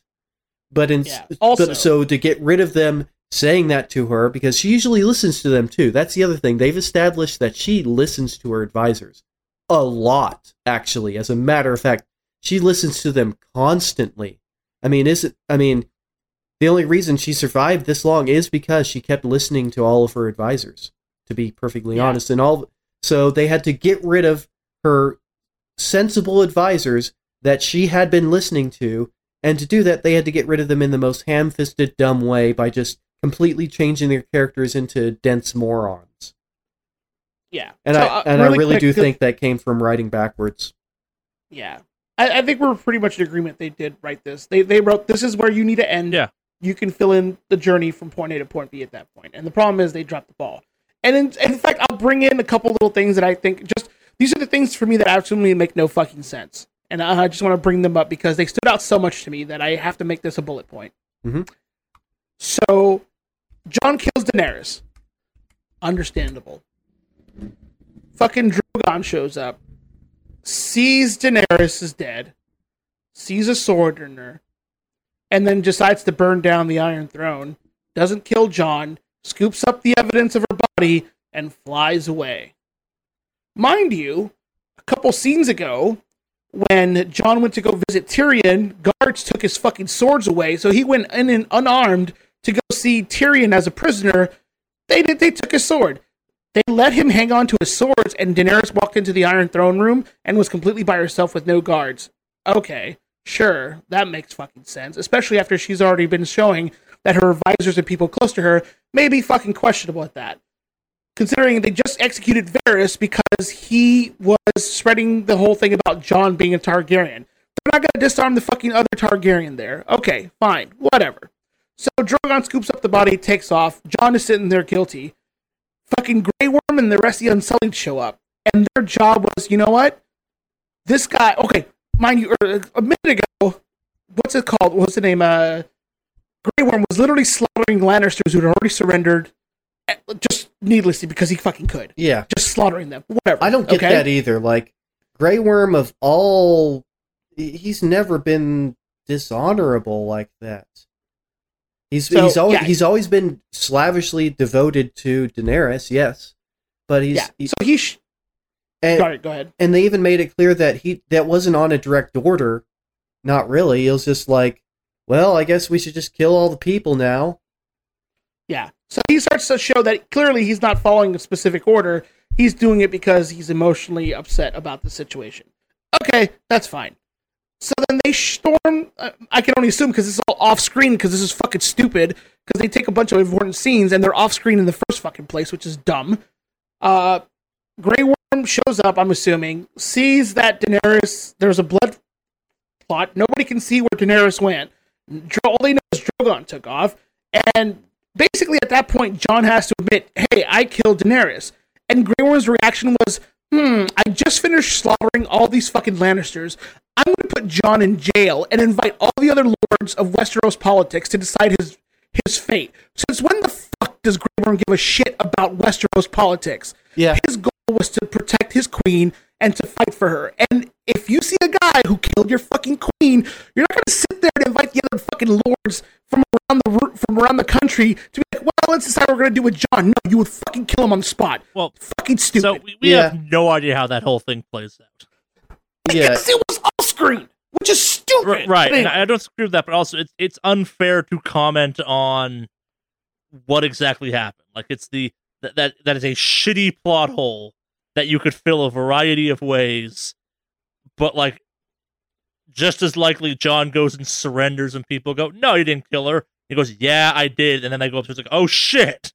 Like that, Yeah, that I transition mean, is bad okay. and awkward and doesn't make a lot of sense, but like we can make just as many arguments for Grey Worm never goes up there and Jon just goes downstairs and surrenders as you can for he should have been dead in the throne room. Like I yeah. And so then at that point, still though, even if that was the case, why would Grey Worm give a shit about Westeros politics and go summon all the other lords from all the other kingdoms to decide the fate Oh. of Tyrion and I don't Jon? think Grey Worm does. I don't think Grey Worm's made a single decision for himself though that entire series though either.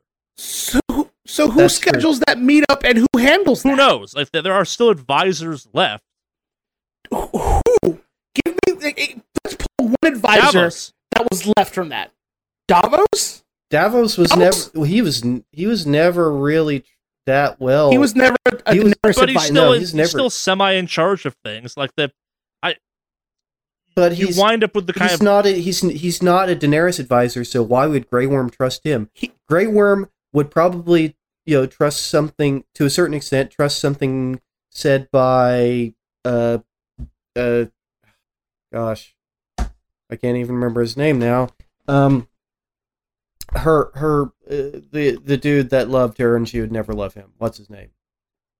Uh, Daario Naharis. no, Oh, uh, Jorah. yeah, Jorah. But he's dead. That's what I'm saying. But I mean, he would have been the only person that Grey Worm would listen to. Is what I'm saying. Yeah. He would be So the only person that like because that's the thing. He's another one of her trusted advisors, and he would have listened to him too. But he wasn't around, and he's not. He doesn't know Davos Seaworth from a hole in the ground. So why would he trust that dude?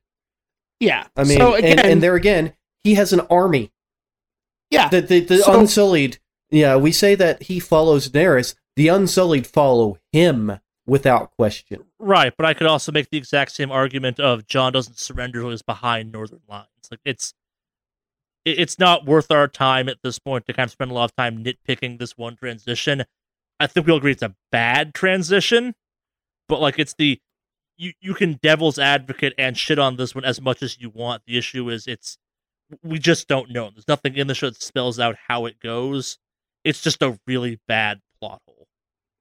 Yeah, That's fair. So let's let's touch on the meeting that these guys have afterwards with all the lords and ladies of Westeros, which represent their respective kingdoms. So let's touch on that. Yeah. Grey Worm brings Tyrion, and somehow Grey Worm, who's the one trying to figure out and decide the fate, comes up lose lose in this fucking scenario, and even then it doesn't have any significance because he fucks off to Naath anyway. Yeah. Like, hey, we're gonna, and, it felt like it was a stupid little inside joke. We'll, we'll send Jon to the wall. Yeah, Yeah. the rest of his life uh, with with the the, the, the fucking wall people. the the non the non-existent you know brother uh, the the yeah i mean there's there's no more there's no more need for the wall. It's not like Yeah, it's just ah gosh it's just ham-fisted wanting to give people a fairy tale ending. And you know what? And this is something i told people straight up. I thought that Arya, my favorite character was totally going to die in this season. Yeah. i straight Yeah. up i really thought she was going to die in this season. I, I mean i'm just saying because i i felt like that there's there were there's plot reasons where she very well could have like I all right, so all right, none of my predictions came true. I'm kind of glad. I think it was kind of in, I think the way things turned out was more interesting, at least the things I made predictions on. I predicted Arya would die in a battle with Jon Snow. mm, that's actually kind of cool. But uh, so just because I, I I don't want to lose my train of thought on this one, I'm going to finish up this last part here real quick. So you have so you have the fate of Jon decided. Tyrion mm-hmm. becomes the hand of the new king, who's Bran, Bran the Broken. Never mm-hmm. mind Bran the Raven. No, it's just a Bran the Cripple over there. He'll be our new king. Yeah. That'll work out. Wait, and by the way, shout outs to fucking Sansa being like, by the way, his dick don't work. So Yeah. thank you on that one. Thanks, Appreciate Sansa. that. Yeah, thanks, Sansa. But anyway, so you have Bran who's there, basically didn't do shit other than work halfway through the fucking fight with the Night To King do nothing. to, get a, to get a, to get a close up view of everything, right? So No, he, no he he was key. no. I'm going to argue. Oh, no, I'm going to argue that Bran was absolutely key to the whole thing because the Night King wouldn't even wouldn't even have come to Winterfell, period, if it wasn't for Bran. And Bran had to draw him there by warging out to these crows because it was obvious that once the Night King saw the crows, he could track them to Bran. non no, he already had marked them in the previous season, and he said he can be tracked through the mark. So the Raven warging thing was absolute bullshit. He he was no, he knew exactly where he was ever since he touched him when he was in that dream world, and he said so several times in the seasons prior. So, but that still means that he, the Night King would not ha- Night King would not have come to Winterfell if he wasn't there. The Night King was following Bran for the Yeah, that- longest time at that yeah, that, ever that- since he could saying. see him, but he, he wouldn't have come to Winterfell. He wouldn't have put himself into this position. I mean, that's the thing. It's like, all right, so this is a tactics thing, and I've and I've actually talked to somebody about this before. All right, so you have this massive army, this massive, ever-growing army of the Night King, and you have a very limited amount of people in on the other side, and so which of these? All right, I'm going to tell you two scenarios. Which of these two scenarios favors the smaller group over the bigger group? Is it the wide open field or is it the enclosed room? the enclosed room. Absolutely. So they had to draw the Night King into somewhere where his massive numbers wouldn't matter as much. They had to draw him. That's why he wanted to go out with the tree because he knew a the tree would really, really bring out the Night King. The tree was definitely like the Night King was gonna want to go after the tree too, and that that was just like a massive beacon. So they needed to draw him into an area where his numbers wouldn't matter as much, where he was way more vulnerable. And so, yeah, Bran was key to that entire battle. If he wasn't there, wouldn't have gone down that way. Night King would have just stayed in the sky. He would have just stayed on his dragon and just wrote and just use the ice breath on everything. He would never only come to reason- the ground. The only reason he came to the ground is because he was knocked off his dragon, though. He was in the in the air already attacking King's Landing. He got Yeah. knocked off his dragon. He could have gotten back on. Well, I mean, at that point, it's it's it's still he's still coming after Bran. He was going to come to Winterfell one way or another. Bran was bait, and that's Yeah. all he was. He literally was just like, "I'm Yeah. going to throw you out a hook here," and he didn't serve any I'm saying. And so without Bran there, they wouldn't have gone down that way. And without Bran knowing that, you know, Bran was actually thinking strategically. There again, Bran was like, all right, so we need to draw him to this smaller area. I mean, that's why you saw that six archers were able to take out tons and tons of people because they had it all enclosed. They had it all, tun- it was all tunneled off. And so whenever the rest of the walkers came, it was six archers that just slaughtered tons. well, because- that wouldn't have mattered because they would have started small- climbing over the walls anyway. What's So that? they could have just climbed around the surrounding walls of of the of the garden anyway. So They like weren't you- you- climbing the walls. They They could were- have at some point, though. The thing is, the Night King always knew where he was. So him warging just to be like, "Hey, I'm gonna get a better view," like that's all it was. It, he already knew exactly where he was, and he was gonna get there one way or another. But I mean, well, I guess we'll agree to disagree on that one. But, But he was but he wasn't going to come to a place where he could be killed easily. He wasn't going to run into the small area that does not favor him when his troops are dumb basically. That's the thing. His troops are in mar- large numbers but they're dumb. Whereas, you know, those six archers, which is all it took to just hold off a lot of forces for a very long time, but only because it was a small area. So the whole thing was massively strategic. It would not have happened otherwise. If Bran wasn't there, the Night King would have never come. And if Bran and if they hadn't specifically thought to put Bran in a strategic position, then the Night King would never have been vulnerable. So I guess my question to this goes because we, earlier we were talking about the warging thing. If Bran hadn't warged during the fight, would have ch- would it have made any difference? Possibly. I think him literally just sitting there with or without warging would have had the same outcome. He didn't have to warg, and he couldn't warg into anything useful. He couldn't have tried to warg into a dragon. He couldn't try to warg into. The, well, I don't think he can unwarg into undead, so I wouldn't even touch that one. But like he, he he provided nothing. He couldn't do some scoping out, some intel. He provided nothing to that fight other than literally sitting there and being bait. There wasn't that's really intel to scope out, and they already had people out there watching for things. The thing is, like I was saying, this isn't a smart army that's rolling in. It's just it's just a horde. Yeah, but at least having an idea of what like what's out there at that moment would have been useful. What's out You there could a shit ton of ravens. undead. Like if They knew Yeah. what Yeah. was out there. It's just all a shit ton of undead. There was no, they didn't bring they didn't bring like siege equipment or like you know catapults or something. They Yeah. just brought tons and tons of dead people. Yeah, it just it's still like It's not like there's He- something to actually scout. he it just he brings nothing other than literally being bait. That's my point. but that's pretty important bait because I he was, get the he the I bait. Otherwise, Night King would not have been killed.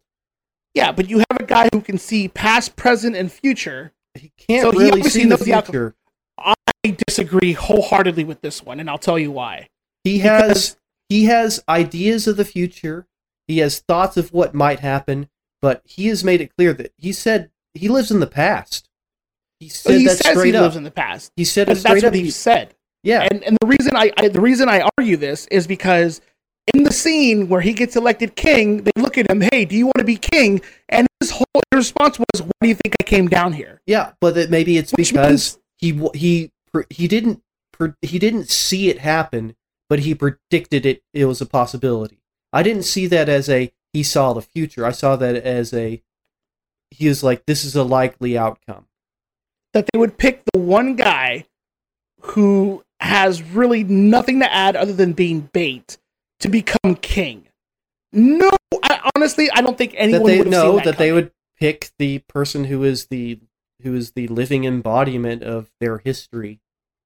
Yeah, I mean, But they didn't say the living in bottom of the history. yes, they That's did. Tyrion's argument, Tyrion's, Tyrion's argument said we need a guy with a good story. The, the show and- has emphasized. but remember how what Bran's Sam's living argu- or. Sam's argument was. Well, Sam's argument was democracy, and they laughed at him about Yeah. that one, and I felt bad. But he, But, but, they- Sam had also like talked before. It's like this is the embodiment of all human history. The most important. I mean, it, he's the one who there again, like he was a part of the you know the plot to bring the Night's King in because he was like, yeah, they're going to totally go after Bran because Bran didn't in this there again. Bran didn't see the future. Bran didn't necessarily know that he would be able to attract the Night's King. Not necessarily. I mean, it was Sam that had to make the argument that, hey, of course he's going to come after Bran. He, if I was going to erase all of human history, I would start with that dude. I could have sworn that Bran himself said the Night King is after him because the Night King has He's- always No, well, after he him. knows that that the. Night, Night to King can see him. Yeah, he, Yeah. that is. He's, But, the but they've said that he was always after Bran in the first, or always after the Three Eyed Raven in the first place. That's Yeah. why, for the longest Yes. time, he has failed to get the the Three Eyed Raven when he was inside the tree, protected by the children of the forest. but yeah, but you know, why would I mean? That's the thing. It's like I don't, I don't think Bran can see the future. At no point in the books is it ever established that he has any insight into the future, other than the fact that he has the memories of man, and because of that, he has an easier time extrapolating on the data that he has. So, I, I I'm going to have to disagree with you on that. I think he absolutely can see the future, and it means he knew that Daenerys would lose her shit and literally wipe out millions of people just so he can become king. Because for the longest time, even before that, he's like, I can't be king of Winterfell, even though he's the he's technically the heir to the Wester or to the to the Winterfell crown or whatever. He's like, I can't be that. I'm just Bran. I'm the three eyed raven. But then he goes down to fucking King's Landing. He's like, Yeah, I knew you'd pick me at King. Let's go ahead and do this. No, that's terrible fucking writing. And there's no real lead up to that. Well, that's what I'm saying. Like he's not supposed to be able to see the future. And But at no point in the book, definitely gives the illusion he at- does. at It no point in the gives that book- illusion. I'll say this for I mean, Charlie has read further along than I have, but I at no point in the book that I ever read has he ever shown that he can see the future. I I can't remember exactly details on this one, so the Bran story is a lot more stuff than the show has, unfortunately. Yeah. muddled. Like yeah. I, Yes, he has several POV if chapters. we're uh, more than several, like he's one of the main POVs. Like yeah, he I, is. I'm racking my brain right now, and I want to say, and I could be wrong, because I should have fact checked some of this stuff beforehand. I don't think Bran's even made it to the three-eyed raven in the books yet. Mm. I Like, I don't like, remember. I don't prior to the last I haven't read that episode, far. I would have 100% agreed with you that he can't see into the future because he said, yeah, you know, I live in the past. This is what I see. This is what I do. This and that. I totally get that. Like, Can we I- just I agree to be a understand that. piece of shit? Yeah, I can agree with Yeah. you. He's a little shit for sure. but Like, I, I I- think I kind of got that as he was just kind of like joking in a certain sense as well. He doesn't make any jokes though. He's the three-eyed raven. He said he's not really Bran anymore. That's a Bran thing to do. So, like again, it just it just dances around this stupid Well, like okay, so uh, if we're gonna if we're gonna have me reference the books quickly, like the fact that Bran gets involved means he's not. It, so, and maybe kind of this is some stuff that got skimmed over in the show. Some the idea of the three eyed raven is the three eyed raven is not involved. He does Yeah. not Mhm. get into Westeros bullshit. The fact that Bran involves himself in the Westeros bullshit means he is still kind of Bran. Like it's I know it's a really arbitrary distinction to make, but it's kind Yeah. of like the a girl is not a girl thing. Like it's the Arya will never Why be would a he even bother man being the gives it- Lord of Winterfell for a while? Yeah. Kind of being. I mean, it's yeah. I think there's the thing. It seems like there's bits of Bran, but and and, and I, I mean his I- pers- I would his think- personality is partially there. I mean, remember the three eyed Raven had a very distinct personality, at least the Yeah. way he was portrayed. That He, he he is a guy. just he used to seem a like- guy. yeah, I mean, and I think and I think the thing is, Bran is just young, and that's why his personality is still kind of Yeah. weak in a certain sense to the weight of the three eyed Raven. But yeah, the former three eyed Raven was very charismatic. Like Mm. even in the way he was written and the types of things he would say, it's like he didn't just seem like a sort of you know esoteric guide. He seemed like a dude with the weight of the world on his shoulders. And uh, part of that is that the three-eyed raven you meet in the show is centuries old. He's not Yeah, recently Yeah. three-eyed raven. He's he he is so old that anyone who'd remember him has passed. Like it's the way way yeah, like past. the who he is as a human is gone. Like that that that person is dead. I mean, all he that- might have yeah. been like an Age of Heroes. Yeah. like I believe he's a Targaryen too. Actually, I don't the one think that you see in the tree. I remember uh, Alt Shift X does a good video on it. I believe he's related to the Targaryens. I could be, Might but be. they never say anything like that in the books. White Walker might be a Targaryen for all we know. Like I, it, Yeah, Yeah, like I, I- again, we are commenting on things that just they're not in the show, and I haven't read the books recently enough to kind of have strong memories of this, so I can't say what is and isn't book at this point. But yeah, it, we are once again arguing a plot hole where it's the like, are we comfortable again? Like, I kind of, I'm not, I'm not trying to kind of make us have a conclusion, but like, it's the, it sounds like we're both arguing the ending is weird with Bran in charge. It doesn't not make sense, but also it doesn't totally make sense. It feels kind of we have an ending. yeah, but uh, there again, that was definitely signed off on Yeah. by George R. R. Martin. I think, Yeah. I think, th- th- I think even the name Bran the Broken is is a nod to the fact that he's the one to break the wheel. Yeah. In and, and that's reality, and that's the thing. It's like, and they're really established Bran as a major character in the books. because Yeah. he gets a ton of POV chapters. I mean, holy Like, crap, he gets a Fucked ton of up POV. POV chapters too. Yeah. Like Yeah, so like they have they have entire like, lengthy chapters dedicated to like the taboos of warging and stuff like that that yeah, would make no fucking sense in the show, but like the book makes a big deal out of the fact that like war uh, that Bran eats a person while warged into the wolf.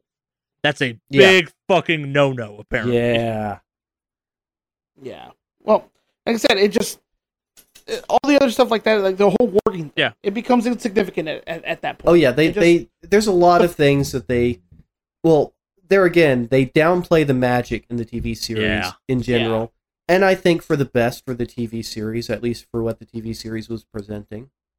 yeah, I- especially I- because some of the warging in the books is like straight up broken. Like I Yeah. like if we're putting this in video game terms, a lot of the mysticism in the books is just, man, did you guys play test this at all? Like, fucking mages are just broken in this build. What do you mean? They're just wiping people out left and right. They're snapping their fingers. People are carbonizing. Like, man, magic was the right class to roll, guys. yeah. yeah, Yeah, Well, magic is super OP in the books, and it's really Yeah. not presented as much in the show. And the show is presented as a force, but not nearly the way it is in the Yeah. books. Yeah, like uh, so the the red woman, the Melisandre, like she has like some of her feats early on to prove her whole like red witch thing are just Yeah. like man, she Real- drank a lot real- of poison, like a lot of poison. Yeah. yeah, so I, I think I think overall though we can agree that just like we're not questioning the destination. I understand the ending's the ending, and I'm not going to argue with what George R. R. Martin's vision is for the ending. But the lead the up destination or the, the journey was just dumb. yeah, the lead up, and I feel like it was dumb because they fell onto classic TV show tropes, as well as Well, a a ham fisted look at morality to to build up to good guy win, bad guy lose. And I, I might argue the- that we we were always going to wind up here unless R. R. Martin got real fast at writing the books. Like Yeah. I, the, the show mm-hmm. Falls apart some without that structure, and Oh, it falls apart majorly. yeah, like I, and I, I'll go so far as to say like all of like, and this is kind of me being, I'm gonna push my glasses up my nose for a second. So many of the fan theories that people fucking love for Game of Thrones do not come from the shows. There's just not the kind of excessive detail in the show that the books have. Like the whole Yeah. Jon's a Targaryen and the true heir thing. It works in the show, but like that fan theory could not have been sussed out from the show. Really, like it, it, it No. makes sense, but it's not there. Like the, there's a reason the whole Tyrion might be a Targaryen subplot doesn't exist. It's just impossible to do in the show.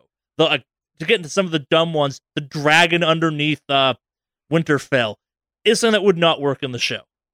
The idea that like um Drogon might have kids out there also does not work in the show. The like level of fireproof bullshit Daenerys Daenerys is only kind of sort of works in the show, but again, not really. Like fucking Yeah. Frankenstein the Mountain, they're not going as far as that dude is in the books, kind of thing. Like it's the so so many of the things people latched onto. Why wasn't this resolved in the show? Don't originate from the show and don't have the threads to Yep. tie off in a meaningful way. And that's the problem. Like it's the people went into this expecting the endings of the books, and you do not have any of the kind of structure to actually get there. Like it's No. the love it or hate it, the ending season eight is the ending for the show. Yeah, It makes it caps sense. it off. Yeah, it, it makes sense. It caps it off. It ties up the plot lines that exist. The issue is that you've had show plot lines muddled with all of us book nerds being like, but what about this deep cutting lore we know about because of the books that does not exist in the TV show? Like, hell, so many characters are merged and cut that, like, if you read the book, you're like, how the fuck did you cut that character? But in the context of the show, it's the, oh yeah, they don't matter at fucking all. Who cares? Yeah. Yeah, like I was saying earlier, like Jon Connington, Yeah. Jeyne Poole, whatever. I don't care. Yeah.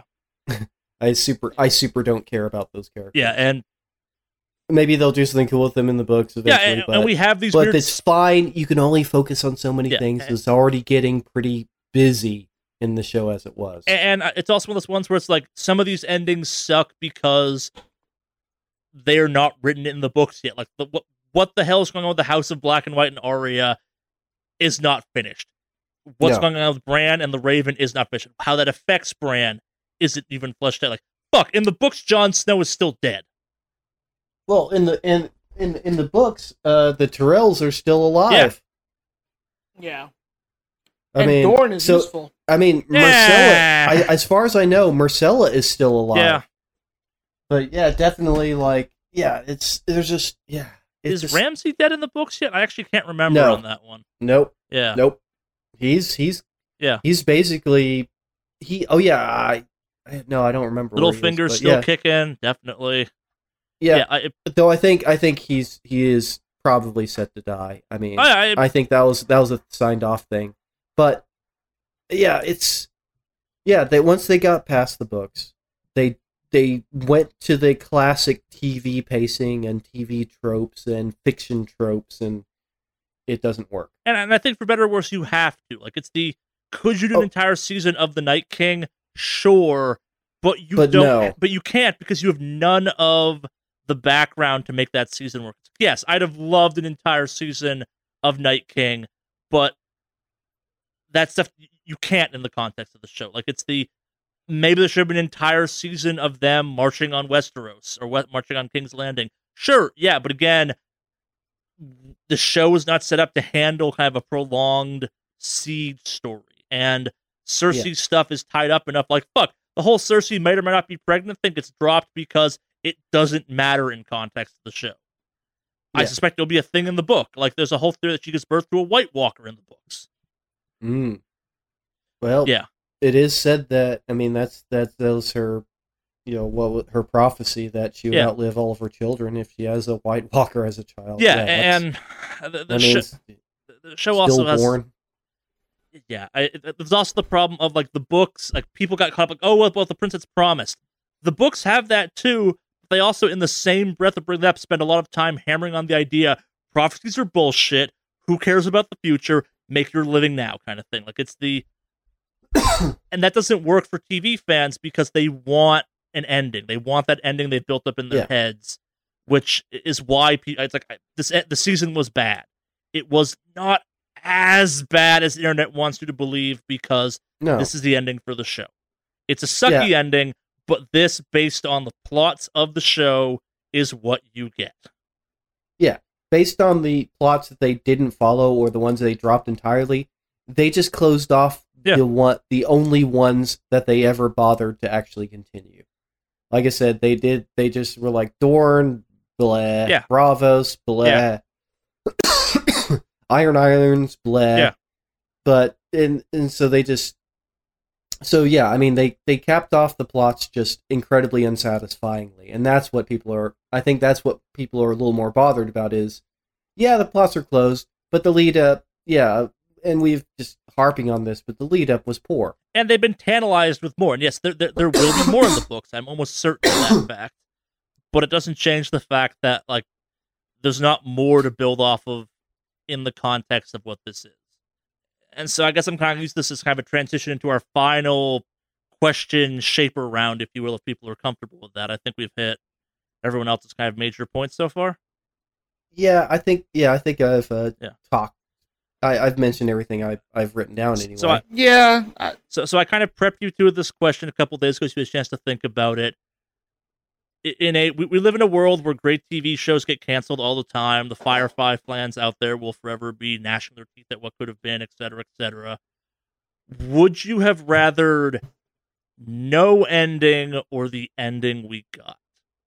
All right, I'll, I'll go first. Sure. I'm I I the thing is I wasn't super dissatisfied with the ending, and so oh, I'd much rather have an have an end, actual ending to a series to actually have at least some sort of closure, even if the closure wasn't the perfect closure I wanted, or you know, it, or if I disagreed with it, it was closure. That's and that's yeah, that's the thing. It's like, and I kind of want my media to have closure. It's like two other of my favorite series are ending. Actually, one of them ended about the same time as Game of Thrones did. Yeah. Uh, Star versus the Forces of Evil. Another series that I am a fan fan of, My Little Pony, also ending this year, as far as I know. And so, I I'm it's like, oh yeah, I'm I'm super happy that those shows actually get to end rather than just being lopped off and just oh well, I Yeah, guess I uh, never know. As I've gotten older and had shows just kind of fizzle out on me on numerous occasions, I have realized the kind of joy that is when something has an end to it. Good or bad, and the fact that someone said this is finished, this is the ending we're saying is the ending, is a nice thing to have. Like fuck, think about how many times Futurama got canceled for us to finally get a satisfactory kind of tie off for that thing. Yeah. Yeah, I, I I will agree. I'm I'm glad it's over, but that I also am allowed to critique. Oh, the Oh, yeah, no, of the I- ending. The, the, So the the final season of this show took this show from being Jen's favorite TV show to I never want to watch Game of Thrones again. I am not using this as a criteria to measure whether or not this is good. But like imagine how much more pissed off you'd be if season 8 just didn't happen. Yeah. no, I I I will agree. I I think I I I- I think um, I mean I'm glad it played out. I'm just not glad the way it played out. So it, it pretty much went full Dexter. Oh yeah. literally with it, it literally ended with the one of the characters we loved living in the woods isolated from everyone Yep. else that he originally knew literally just throwing fucking flannel and lumberjack axe that's all he needed As a proud member of Team Tormund, I, I I thought the ending was great, but oh no i love Tormund don't get me wrong and i think we'd all agree we're glad that ghost got his pats as Yeah. a well-deserved doggo should Yes. but this ending literally went full dexter Is it sad And- that's the biggest spoiler for the eighth season that Jon finally fucking pats Ghost? Oh, yeah. He's a good doggo. Yeah. So But I I am I am all right, so it's almost too fairy tale for me, honestly, some of the parts of the, the ending which I have to I kind of have to assume that George R. R. Martin signed off on that Sure. as well as you know where the the remaining Starks ended up. And Oh, eh, you know, and it's showing that you know the three of them, or the three, or the four of them, like the four of them, where they ended up eventually, and it's like they kind of, I don't know, almost too storybook for me. But man, I am glad that Tormund and Jon Snow get to be bros again. How can you not love Tormund? yeah. I, a Yeah. character made popular by the TV show, so he stuck around. Oh yeah, oh yeah. But yeah, Are, are are we Game of Thrones out? Have we said all we have to say for the time being about Game of Thrones? Um, I guess the last thing I'll add is people who bring up that fucking quote from George R. R. Martin: "Art isn't a democracy. You don't get to decide what the ending is." Yep. That's never been the criticism. The criticism has been the journey. And Well, it's it's really the criticism is of the adaptation eventually, or at what the adaptation ended up becoming, simply because they outran the source material. yeah. So that being said, I'm glad it's uh, I'm glad it's over. Mm-hmm. It's over. Um, And well, I won't even touch on how they fucked over Jaime's Lannisters. Everyone knows his character arc went fucking stupid. See, And Uh, so- anyway.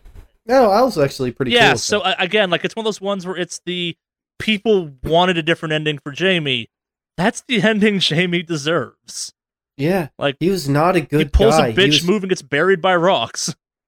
I mean, the thing is, he was always a complex man of conflicting emotions and conflicting loyalties that he just, in the end, he just couldn't really deal with it all. And I think it made perfect sense that the only person he ever really cared about, Is this Uh, manipulative monster of a sister? Yeah, it's yeah, and he just couldn't get ever get far enough away from that. Yeah. couldn't get away from his feelings and emotions. That's his problem with the entire series. He's kind of a thickie and reliant on his emotions. I mean, they they joke several times that he's the slowest Lannister.